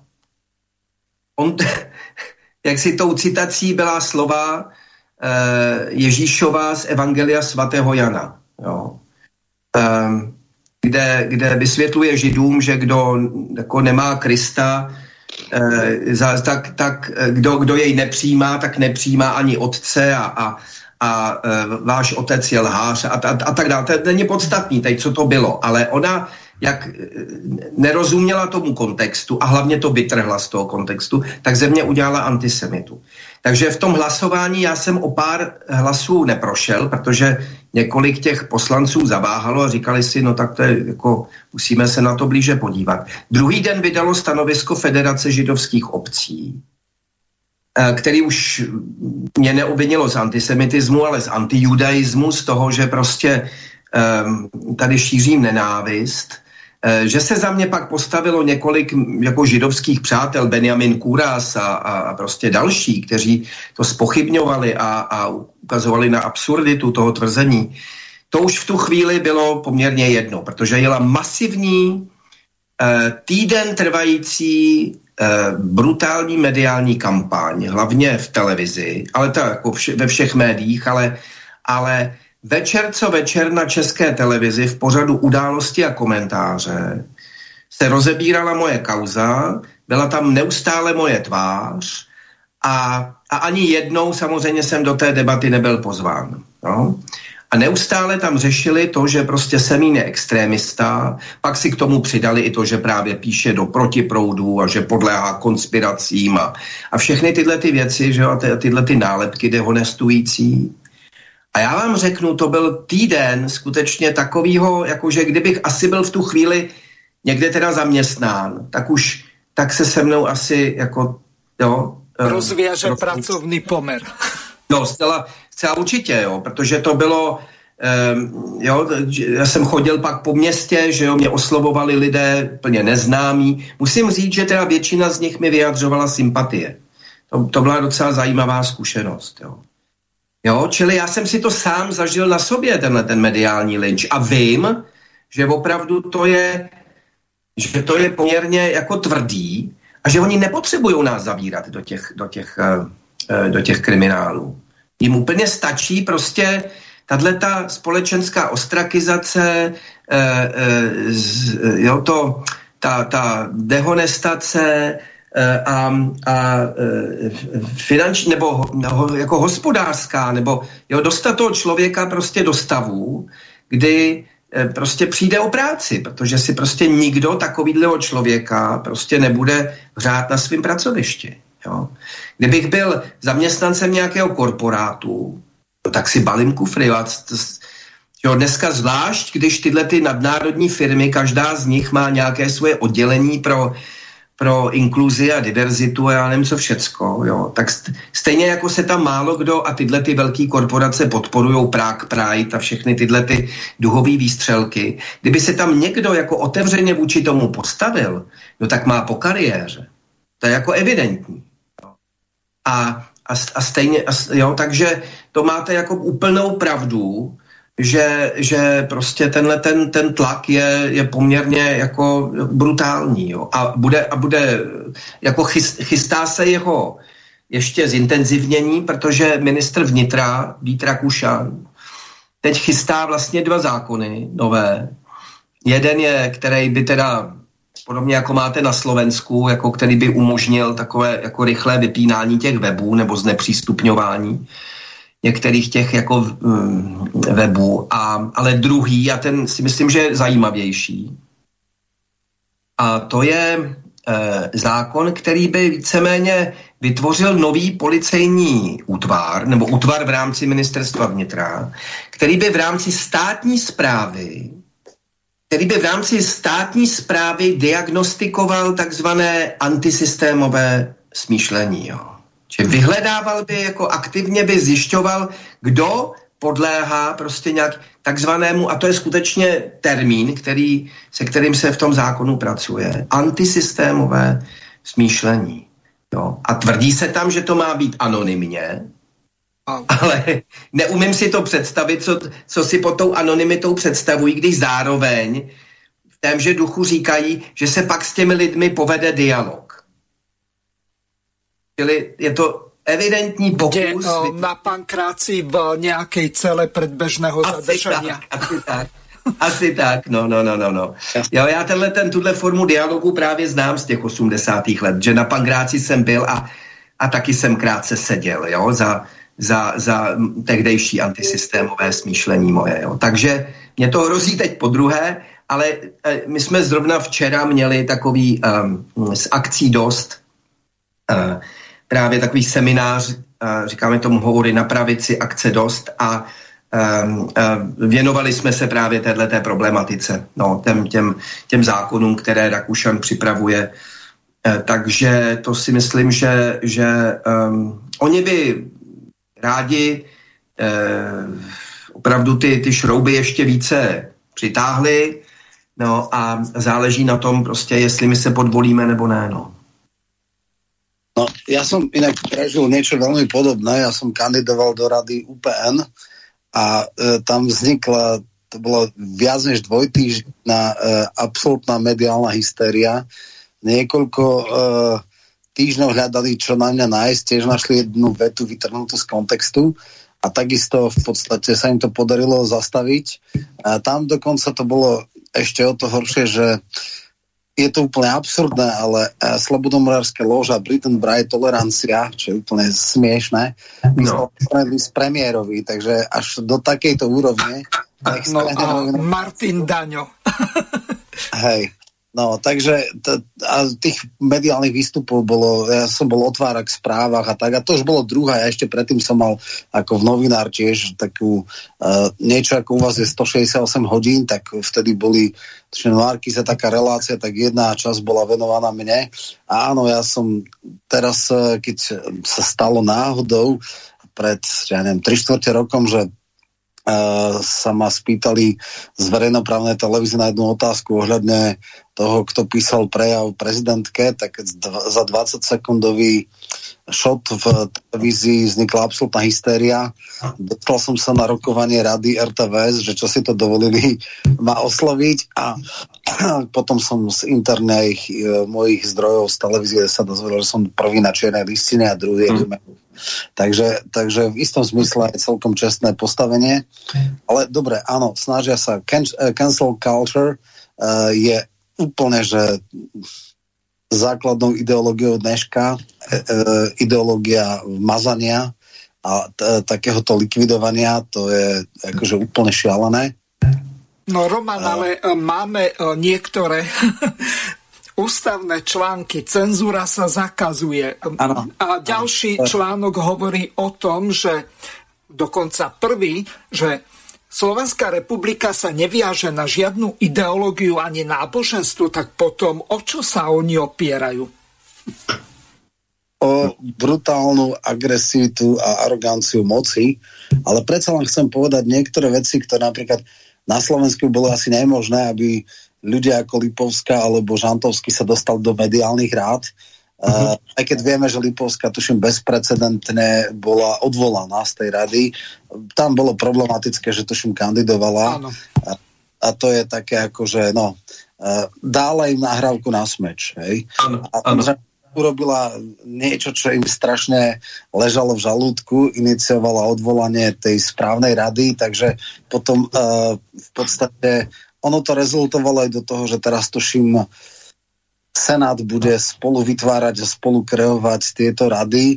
Neviem v akom stave, viem, že opozícia chcela obštrovať parlament práve kvôli tomuto, aby podvolenie uh, uh, médií v aktuálnej politickej moci bolo absolútne. Takže aj keď podľa mňa nechápem, že prečo, lebo verejnoprávna česká televízia to je tak pro, prorežimistická, profialovská a pro, uh, by som povedal, pro, liberálna, že, že tam uh, prečo to vôbec táto garnitúra robí, keby to robila Babišova, tak to chápem, no ale dobre.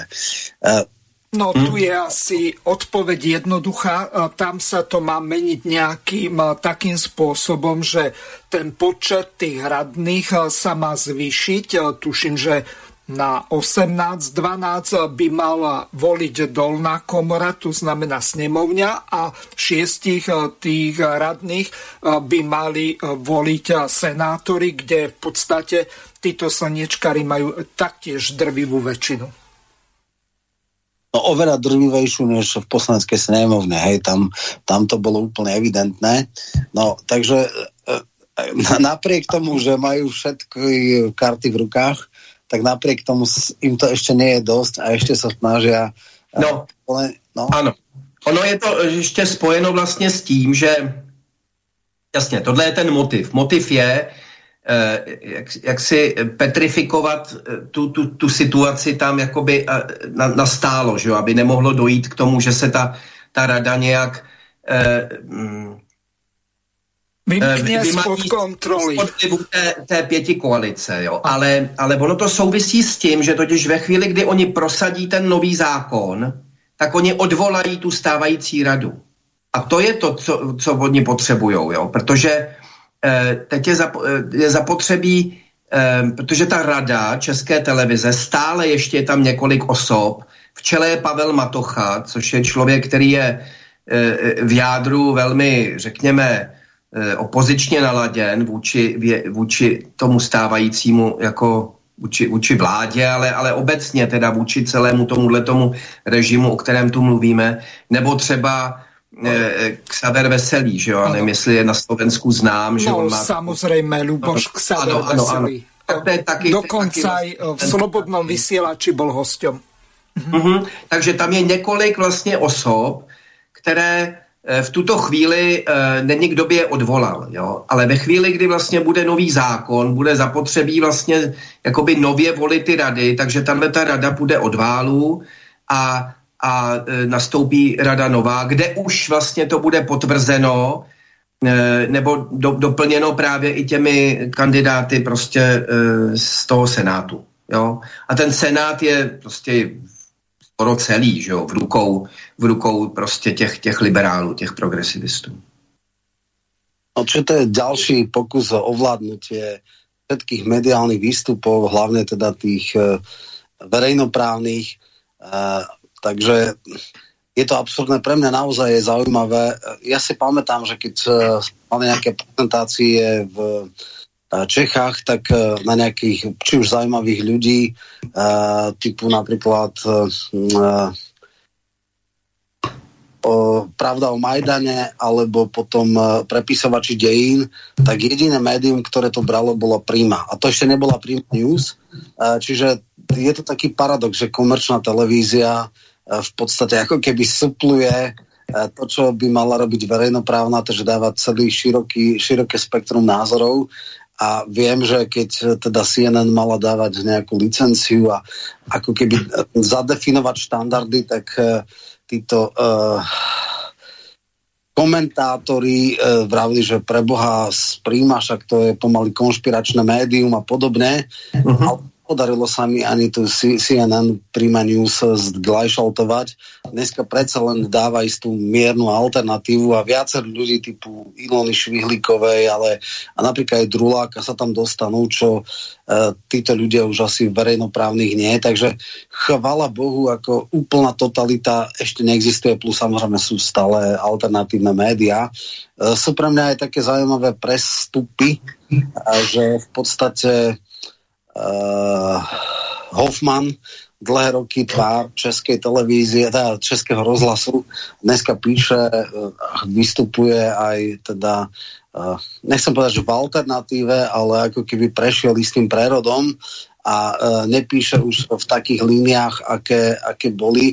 Aj u nás máme takých novinárov, sem tam také výnimky, aj keď to nie je celkom presné, napríklad Dag Daniš uh, bol dlhé roky v korporáte, dneska robí v takmer alternatíve, teda v štandarde, pritom je to naozaj veľmi vysoko cenený novinár, čiže... Nie... Píše, píše, píše dobře, no. Áno, píše veľmi dobre, píše veľmi dobre a napriek tomu uh, ho už uh, označujú za konšpirátora, hoaxera a neviem čo všetko, čiže uh, a v podstate bol šikanovaný, disovaný v takých tých médiách, najprv teda aktualitách, potom v postoji. Čiže, čiže e, je, to, je to úplne absurdné, že nechávajú sa takýchto ľudí odísť. Takže áno, boj o ovládnutie médií uh, a tým pádom aj formovanie verejného názoru je veľmi silný. Problém je, že ja vidím zlyhanie, že ak minimálne na Slovensku je to tak, ak by sme ešte na, nazveme myšlienkovom prúdy konzervativizmu našli zo pár osobností e, z žurnalistickej obce nejakú relevantnú, rešpektovanú a uznávanú osobnosť na politickej e, strane barikády tam nemáme. Tam sú len e, figurky treťo a štvrtotriedné, ktorí len diskreditujú ten konzervatívny diskurs. V podstate KDH strana od roku 2016 mimo parlament, ktorá je, tá bola super farizejská, tá iskra sa spojila s liberálmi a absolútne rezignovala na konzervatívne hodnoty a presadzovanie konzervatívnej agendy. Uh, je otázka, ako je to v Čechách. Samozrejme, ja veľmi intenzívne sledujem aj českú scénu. Mám každých 14 dní aj reláciu o českej politike, kde teda s Vlkom ideme, takže uh, ja naozaj som... Ja poslúcham. Áno, áno.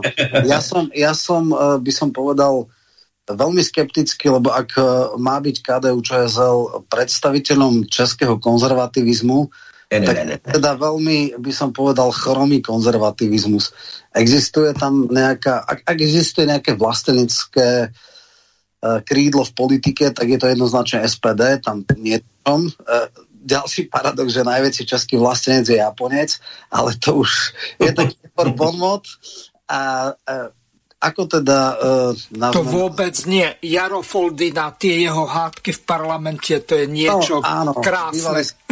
Krát, áno, to je SPD právě. Áno. Jako, no, jako KDU, já si myslím, že dnes v podstatě hm, aby se nějaká strana mohla definovat jako konzervativní, tak musí být současně euroopoziční. Jo? A jestli KDU se tváří, že hájí nějaké hodnoty, a přitom je eurohujerská. Přitom prostě je pro ně, e, jako přísahají na Brusela, je to pro ně prostě, jezdí si tam pro ty pro ty pokyny a, a, a kdykoliv je nějaký spor, tak oni spíš jako hájí, že jo, tu Evropskou unii a, a jak nám přinesla prostě sem do té české kotliny konečně jako nějakou kulturu, že jo, a, a, a no, takže... Pojdrová europoslankyna chcela... No, jasně, jednoznačně, to jsou všechno KDU, to jsou, to jsou prostě kola, to ko, ale oni to mají e, jako ve svém DNA, že jo, to je strana, která kolaborovala právě i v bývalém režimu, byla součást Národní fronty, jo, takže oni mají jakýsi křesťanský nátěr, ale to je nátěr jenom, jo, ale ve skutečnosti to je prostě jenom taková, prostě být u toho, jak se říká, jo, lidovec znamená být u toho. A, a Což už je, tuším, jako i výrok monsignora Šrámka, že jo? hlavně u toho být, no, prvorepublikového politika.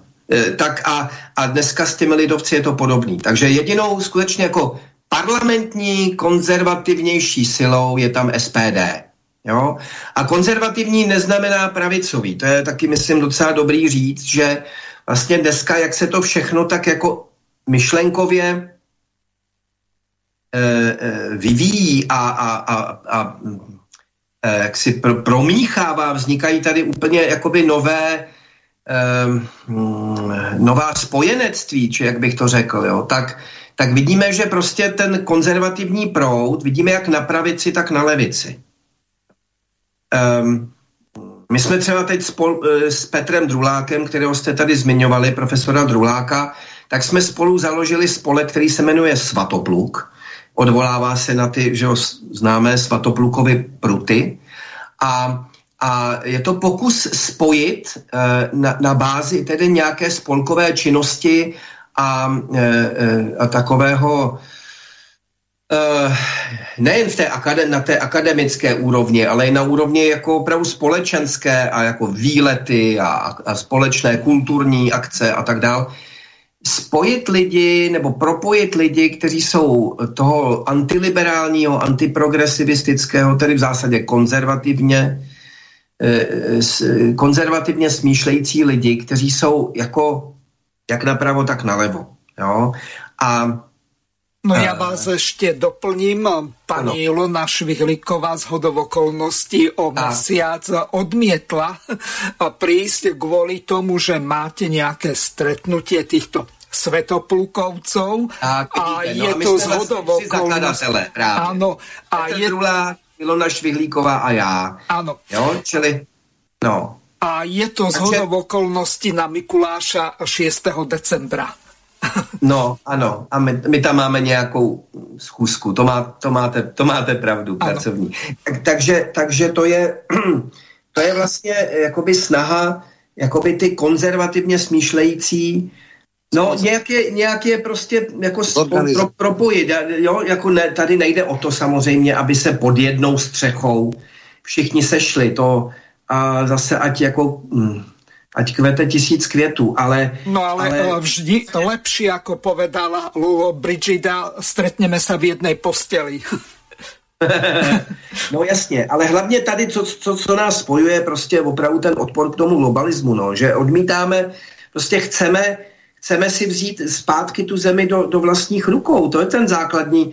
Proto taky si myslím, že dneska není to, to klíčový dělící hledisko pravice, levice. Jo. Protože jsme v situaci, já to použiju k tomu nějakou analogii, třeba prostě možná to bude někomu připadat, že to je přitažený za vlasy, ale prostě vězeňský cely. Takže a, my, jo, a co je cílem vězně, že jo, když se zvláště cítí být třeba nespravedlivě odsouzeno? Dostat se z vězení zpět na svobodu. Ano.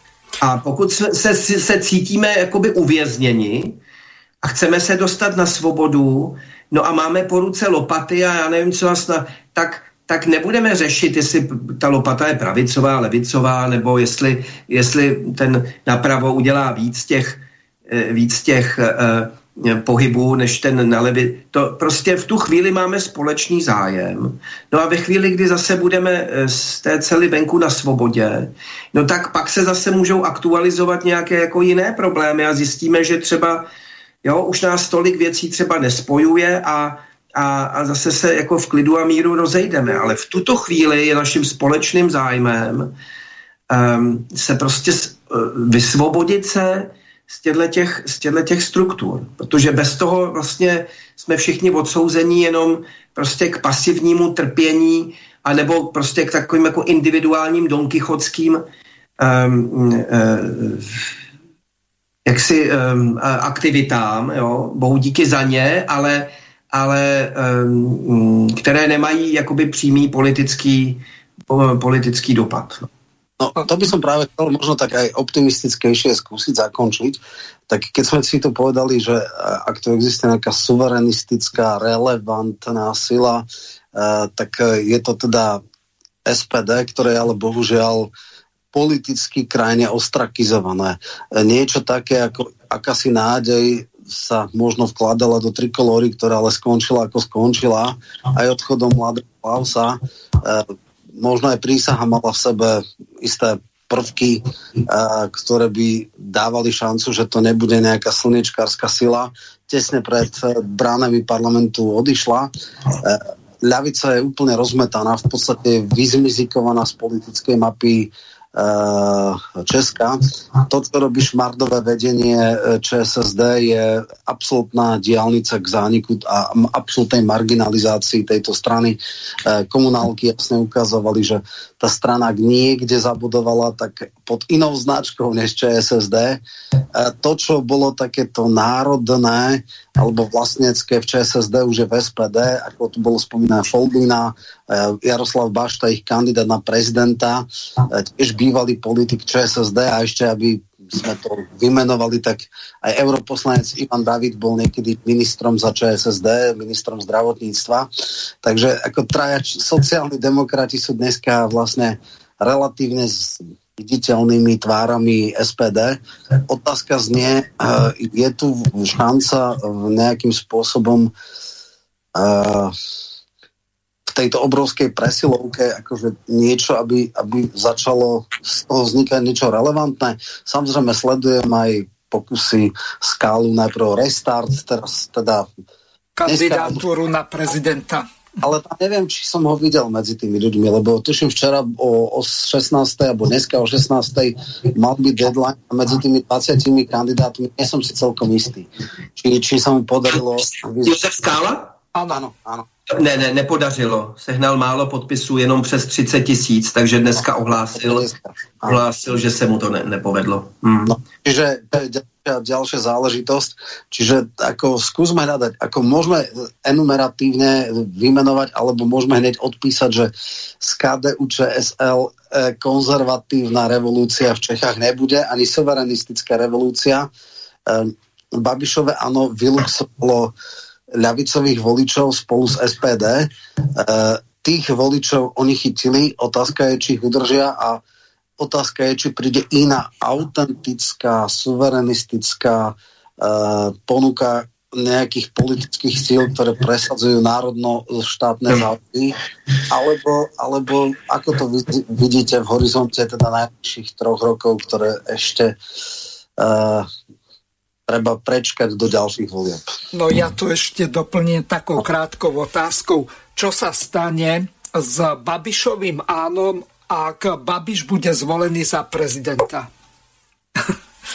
Lebo podľa ano. prieskumov má najvyššie preferencie momentálne. Áno, ale v druhom kole si myslím, že to bude oveľa ťažšie a on urobil, by som povedal, prieskum bojom v, eh, na Vysočine, respektíve Výhlave, kde ani extrémne nasadenie všetkých špičiek áno nestačili na zastavenie Vystrčila jediné, čo sa mu podarilo, že dostatočne ho znechutil na to, aby nebol kandidátom na prezidenta, lebo aj o tom sa uvažovalo, ale po tej kampani eh, si povedal, že mu nestojí za to. E, takže ja si myslím, že môžeme o tom hovoriť ako hypotetické otázky, ale dneska všetky predikcie hovoria, že v tak vypretej, hysterizovanej a antibabiš uh, médiami vytváranej atmosfére uh, do finále sa dostane, ale je vysoká miera pred, teda predpokladu, že, že nebude víťazom. Já si myslím to též. No. Já ty, na ty otázky se pokusím odpovědět odzadu, takže od, od, to, od, od toho Andreje Babiše eh, on skutečně to druhé kolo Eh,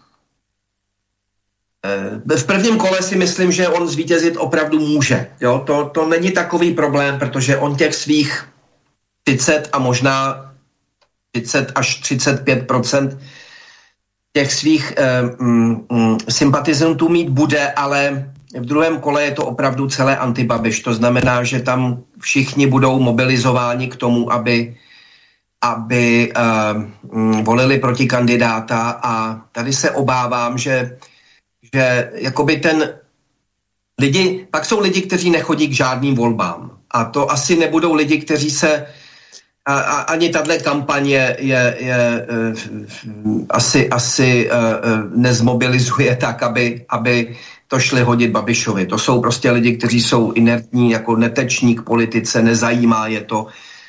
Každý politik je pro ně lump a oni prostě s tím nechtějí mít nic společného. Jo. Takže mm, a a, e, a, a nějaká vrstva nerozhodnutých lidí, kteří se zajímají o politiku a účastní se voleb, ty už mají dávno rozhodnuto, jestli Babiš ano nebo Babiš ne. Čili on opravdu ten potenciál jakoby nabrat někde víc lidí v druhém kole si myslím, že má jako minimální. Já nevím, co by se muselo stát, aby on to druhé kolo vyhrál. To opravdu nevím, jo. A vlastně ani úplně nevím, jestli je to jeho v zájmu, protože já myslím, že on primárně jako touží se vrátit do té, do té um, pozice jako předsedy vlády. No, ale dobře, dobře ale takže neho, to je... U něho primárne podľa toho, čo hovorili Xaver Veselý a ešte s Vlastimilom Tlustým, tak v podstate tam ide o to. Babiš je momentálne trestne stíhaný a zrejme rozsudok nepadne do volieb a ak by ich vyhral, tak už nepadne vôbec, lebo odsúdiť prezidenta, tak to je nehoráznosť, alebo niekoho vyfaulovať tým, že by súd vyriekol rozsudok pred, počas prezidentskej kampane, tak to by bola asi nehoráznosť. No a já jsem přesvědčen, že k tomu přesto dojde. Že bude, že bude ten rozsudek ještě do voleb ale to je můj subjektivní na základě nějakých jako interních informací, které nemůžu dál ty, ty věci tak nějak jako dál. Ale já si osobně myslím, že, že do těch voleb eh, bude, bude rozhodnuto. Ale ještě k tomu, na co se, jste se ptal vy, Romane, jakou vidím jakoby naději nebo eh, vyhlídku pro ty suverenisty, kromě SPD. Já si myslím, že eh, ty, ta doba, do které vcházíme, vstupujeme, že bude tak turbulentní, jako sociálně turbulentní, vzhledem prostě k tomu, co, co um, a ani ne snad možná ještě tuto zimu, ale po novém roce a po celý ten příští rok, té oblasti jako energetické, hospodářské, finanční a tak dál. Já si myslím, že, že um, všechno bude eh, probíhat jako v takové dynamice, že se uh, může v rámci ANO odehrát jako by překvapivá otočka, protože uh, uvědomme si, že uh, strana, kterou Andrej Babiš zakládal, byla strana opravdu na, uh, řekněme, velmi pragmatická, to znamená ideově neukotvená. No, a uh, většina těch poslanců, řadu z nich osobně znám, tak jsou, um, nebo ty, co znám, tak řekněme ukotvený nějak jsou, jo? tak jako Patrik Nacher, nebo tak, to jsou výrazné osoby, které řekněme mají blízko k tomu našemu vidění světa. A pak je tam, a to je většina, poslanců, kteří prostě ukotvený nejsou. A který mm, se připojí eh, jaksi k tomu hlasu, který bude v tu chvíli prostě dominantní. A bude, eh, a ukáže se, že je zjevné, že Michal, preruším ano. vás. Máme volajúcu poslucháčku, ano. a tak jej dáme slovo. Nech sa páči. Ano. Ste vo vysielaní. Pozdravujem. Mám otázku na pána Michalka. Košičana, východniara eh, Eva Zemplín. Chcem ho poprosiť, keby tak stručne sa vyjadril a vrátil sa ešte, keďže sú to politické rozhovory, eh, k tomu protestu v Košiciach 28.10., kde aj on vystupoval. A keby povedal ako ten politolog, že mm, či to bolo úspešné, neúspešné, veľa ľudí, málo ľudí, či to bolo adekvátne tým vynaloženým finančným prostriedkom alebo so zbieraním tým, tých zhruba 50 tisíc, e, tie trička, tribúna za 10 tisíc. Ako to on hodnotí? Mm, čo ďalej to, bolo hovorené? Do konca, 3 minúty, Ďakujem. tak to ste Bohužiaľ, ďakujem. Veľmi neskoro sa uh, teda ozvali, škoda, škoda. Ale dobre, ja som sa k tomu vyjadroval aj v, teda, v mimoriadnej hodine Vlka, kde som bol ako host, ale skúsim teda, keďže máme extrémne malý čas, tak povedať v tézach. Ak by tam bolo 2000 ľudí, bol by to debakel, ak by to bolo 20 tisíc, bol by to triumf, bolo tam 6 tisíc. Nebol to ani debakel, ani triumf, bolo to také, že uh, no, možno stojí za to rozmýšľať nad ďalšími vecami, rozmýšľať nad zmenou termínu, nad nejakými, poučiť sa z chýb. Uh, nesplnilo to možno celkom očakávanie, ale nedá sa rozhodne povedať, že by to bol debakel. Čo bolo katastrofálne, je absolútne rád verejnoprávnych a korporátnych médií. To je fatálne zlyhanie, vrátane TASR, ktorý som sa tiež vyjadril, ktorá ale že tam boli zo pár stovák ľudí, čo je hrubá a zjavne dokázateľná manipulácia. A čo sa týka koncepcie a podobné, boli tam rôzne ľudia, rôzne ľudia ak tézou základnou malo byť, že Slovensko na prvom mieste a aj ľudia zo širokého spektra rôznych názorov sa spoja na jednej idei, že táto vláda je absolútne nekompetentná a má odísť, fajn, ale má byť, ja neviem, zárodkom nejakého spoločného aj politického projektu, tak tam vidím viacero veľkých otáznikov. Neviem si predstaviť, že by tak široké spektrum rôznych osobností dokázalo spolupracovať. Takže úplne, že rezume, lebo už máme len minútu aj niečo. Nebol to triumf, ale rozhodne to nebol debakel. Uh, pokiaľ sa uh, si sadneme a porozprávame sa, hlavne pán Baránek ako hlavný iniciátor si to vyhodnotí, že chce ísť ďalej do toho, že ho to neodradí, že jeho očakávania možno boli väčšie, ale v zásade to bere ako prvý krok. Možno má zmysel ďalej v tom pokračovať, ale zatiaľ sme sa nerozprávali, takže neviem. No a eh, ako hovorím, pred nami je teraz ďalšia veľká méta, to je referendum tam nie je do čom treba ísť a ukáž sa, aká je nálada spoločnosti. A pomaličky asi končíme, budeme sa už musieť asi rozlúčiť. To určite áno. Veľmi pekne ďakujem pánovi magistrovi Michalovi Seminovi. Teším sa na ďalšiu reláciu s pánom doktorom Adamom Votrubom. Dúfam, že som si titul nepoplietol. Takže ešte raz srdečná vďaka, pán Semín, za veľmi zaujímavé a poučné vysvetlenie tej vašej časti knihy a takisto aj na otázky našich poslucháčov. Prajem vám pekný večer a lúčim sa s vami. Do počutia. Já moc děkuji za pozvání a za příjemný rozhovor s vámi oběma a všechny zdravím. Vysielací čas dnešnej relácie veľmi rýchlo uplynul, tak sa s vami zo štúdia Banska Bystrica Juh lúči moderátor a zúkar Miroslav Hazucha, ktorý vás touto reláciou sprevádzal. Vážené poslucháčky a poslucháči, budeme veľmi radi, ak nám zachováte nielen priazeň, ale ak nám aj napíšete vaše podnety a návrhy na zlepšenie zlepšenie relácie, lebo bez spätnej väzby nebudeme vedieť relácie zlepšovať, za čo vám vopred veľmi pekne ďakujem. Do počutia.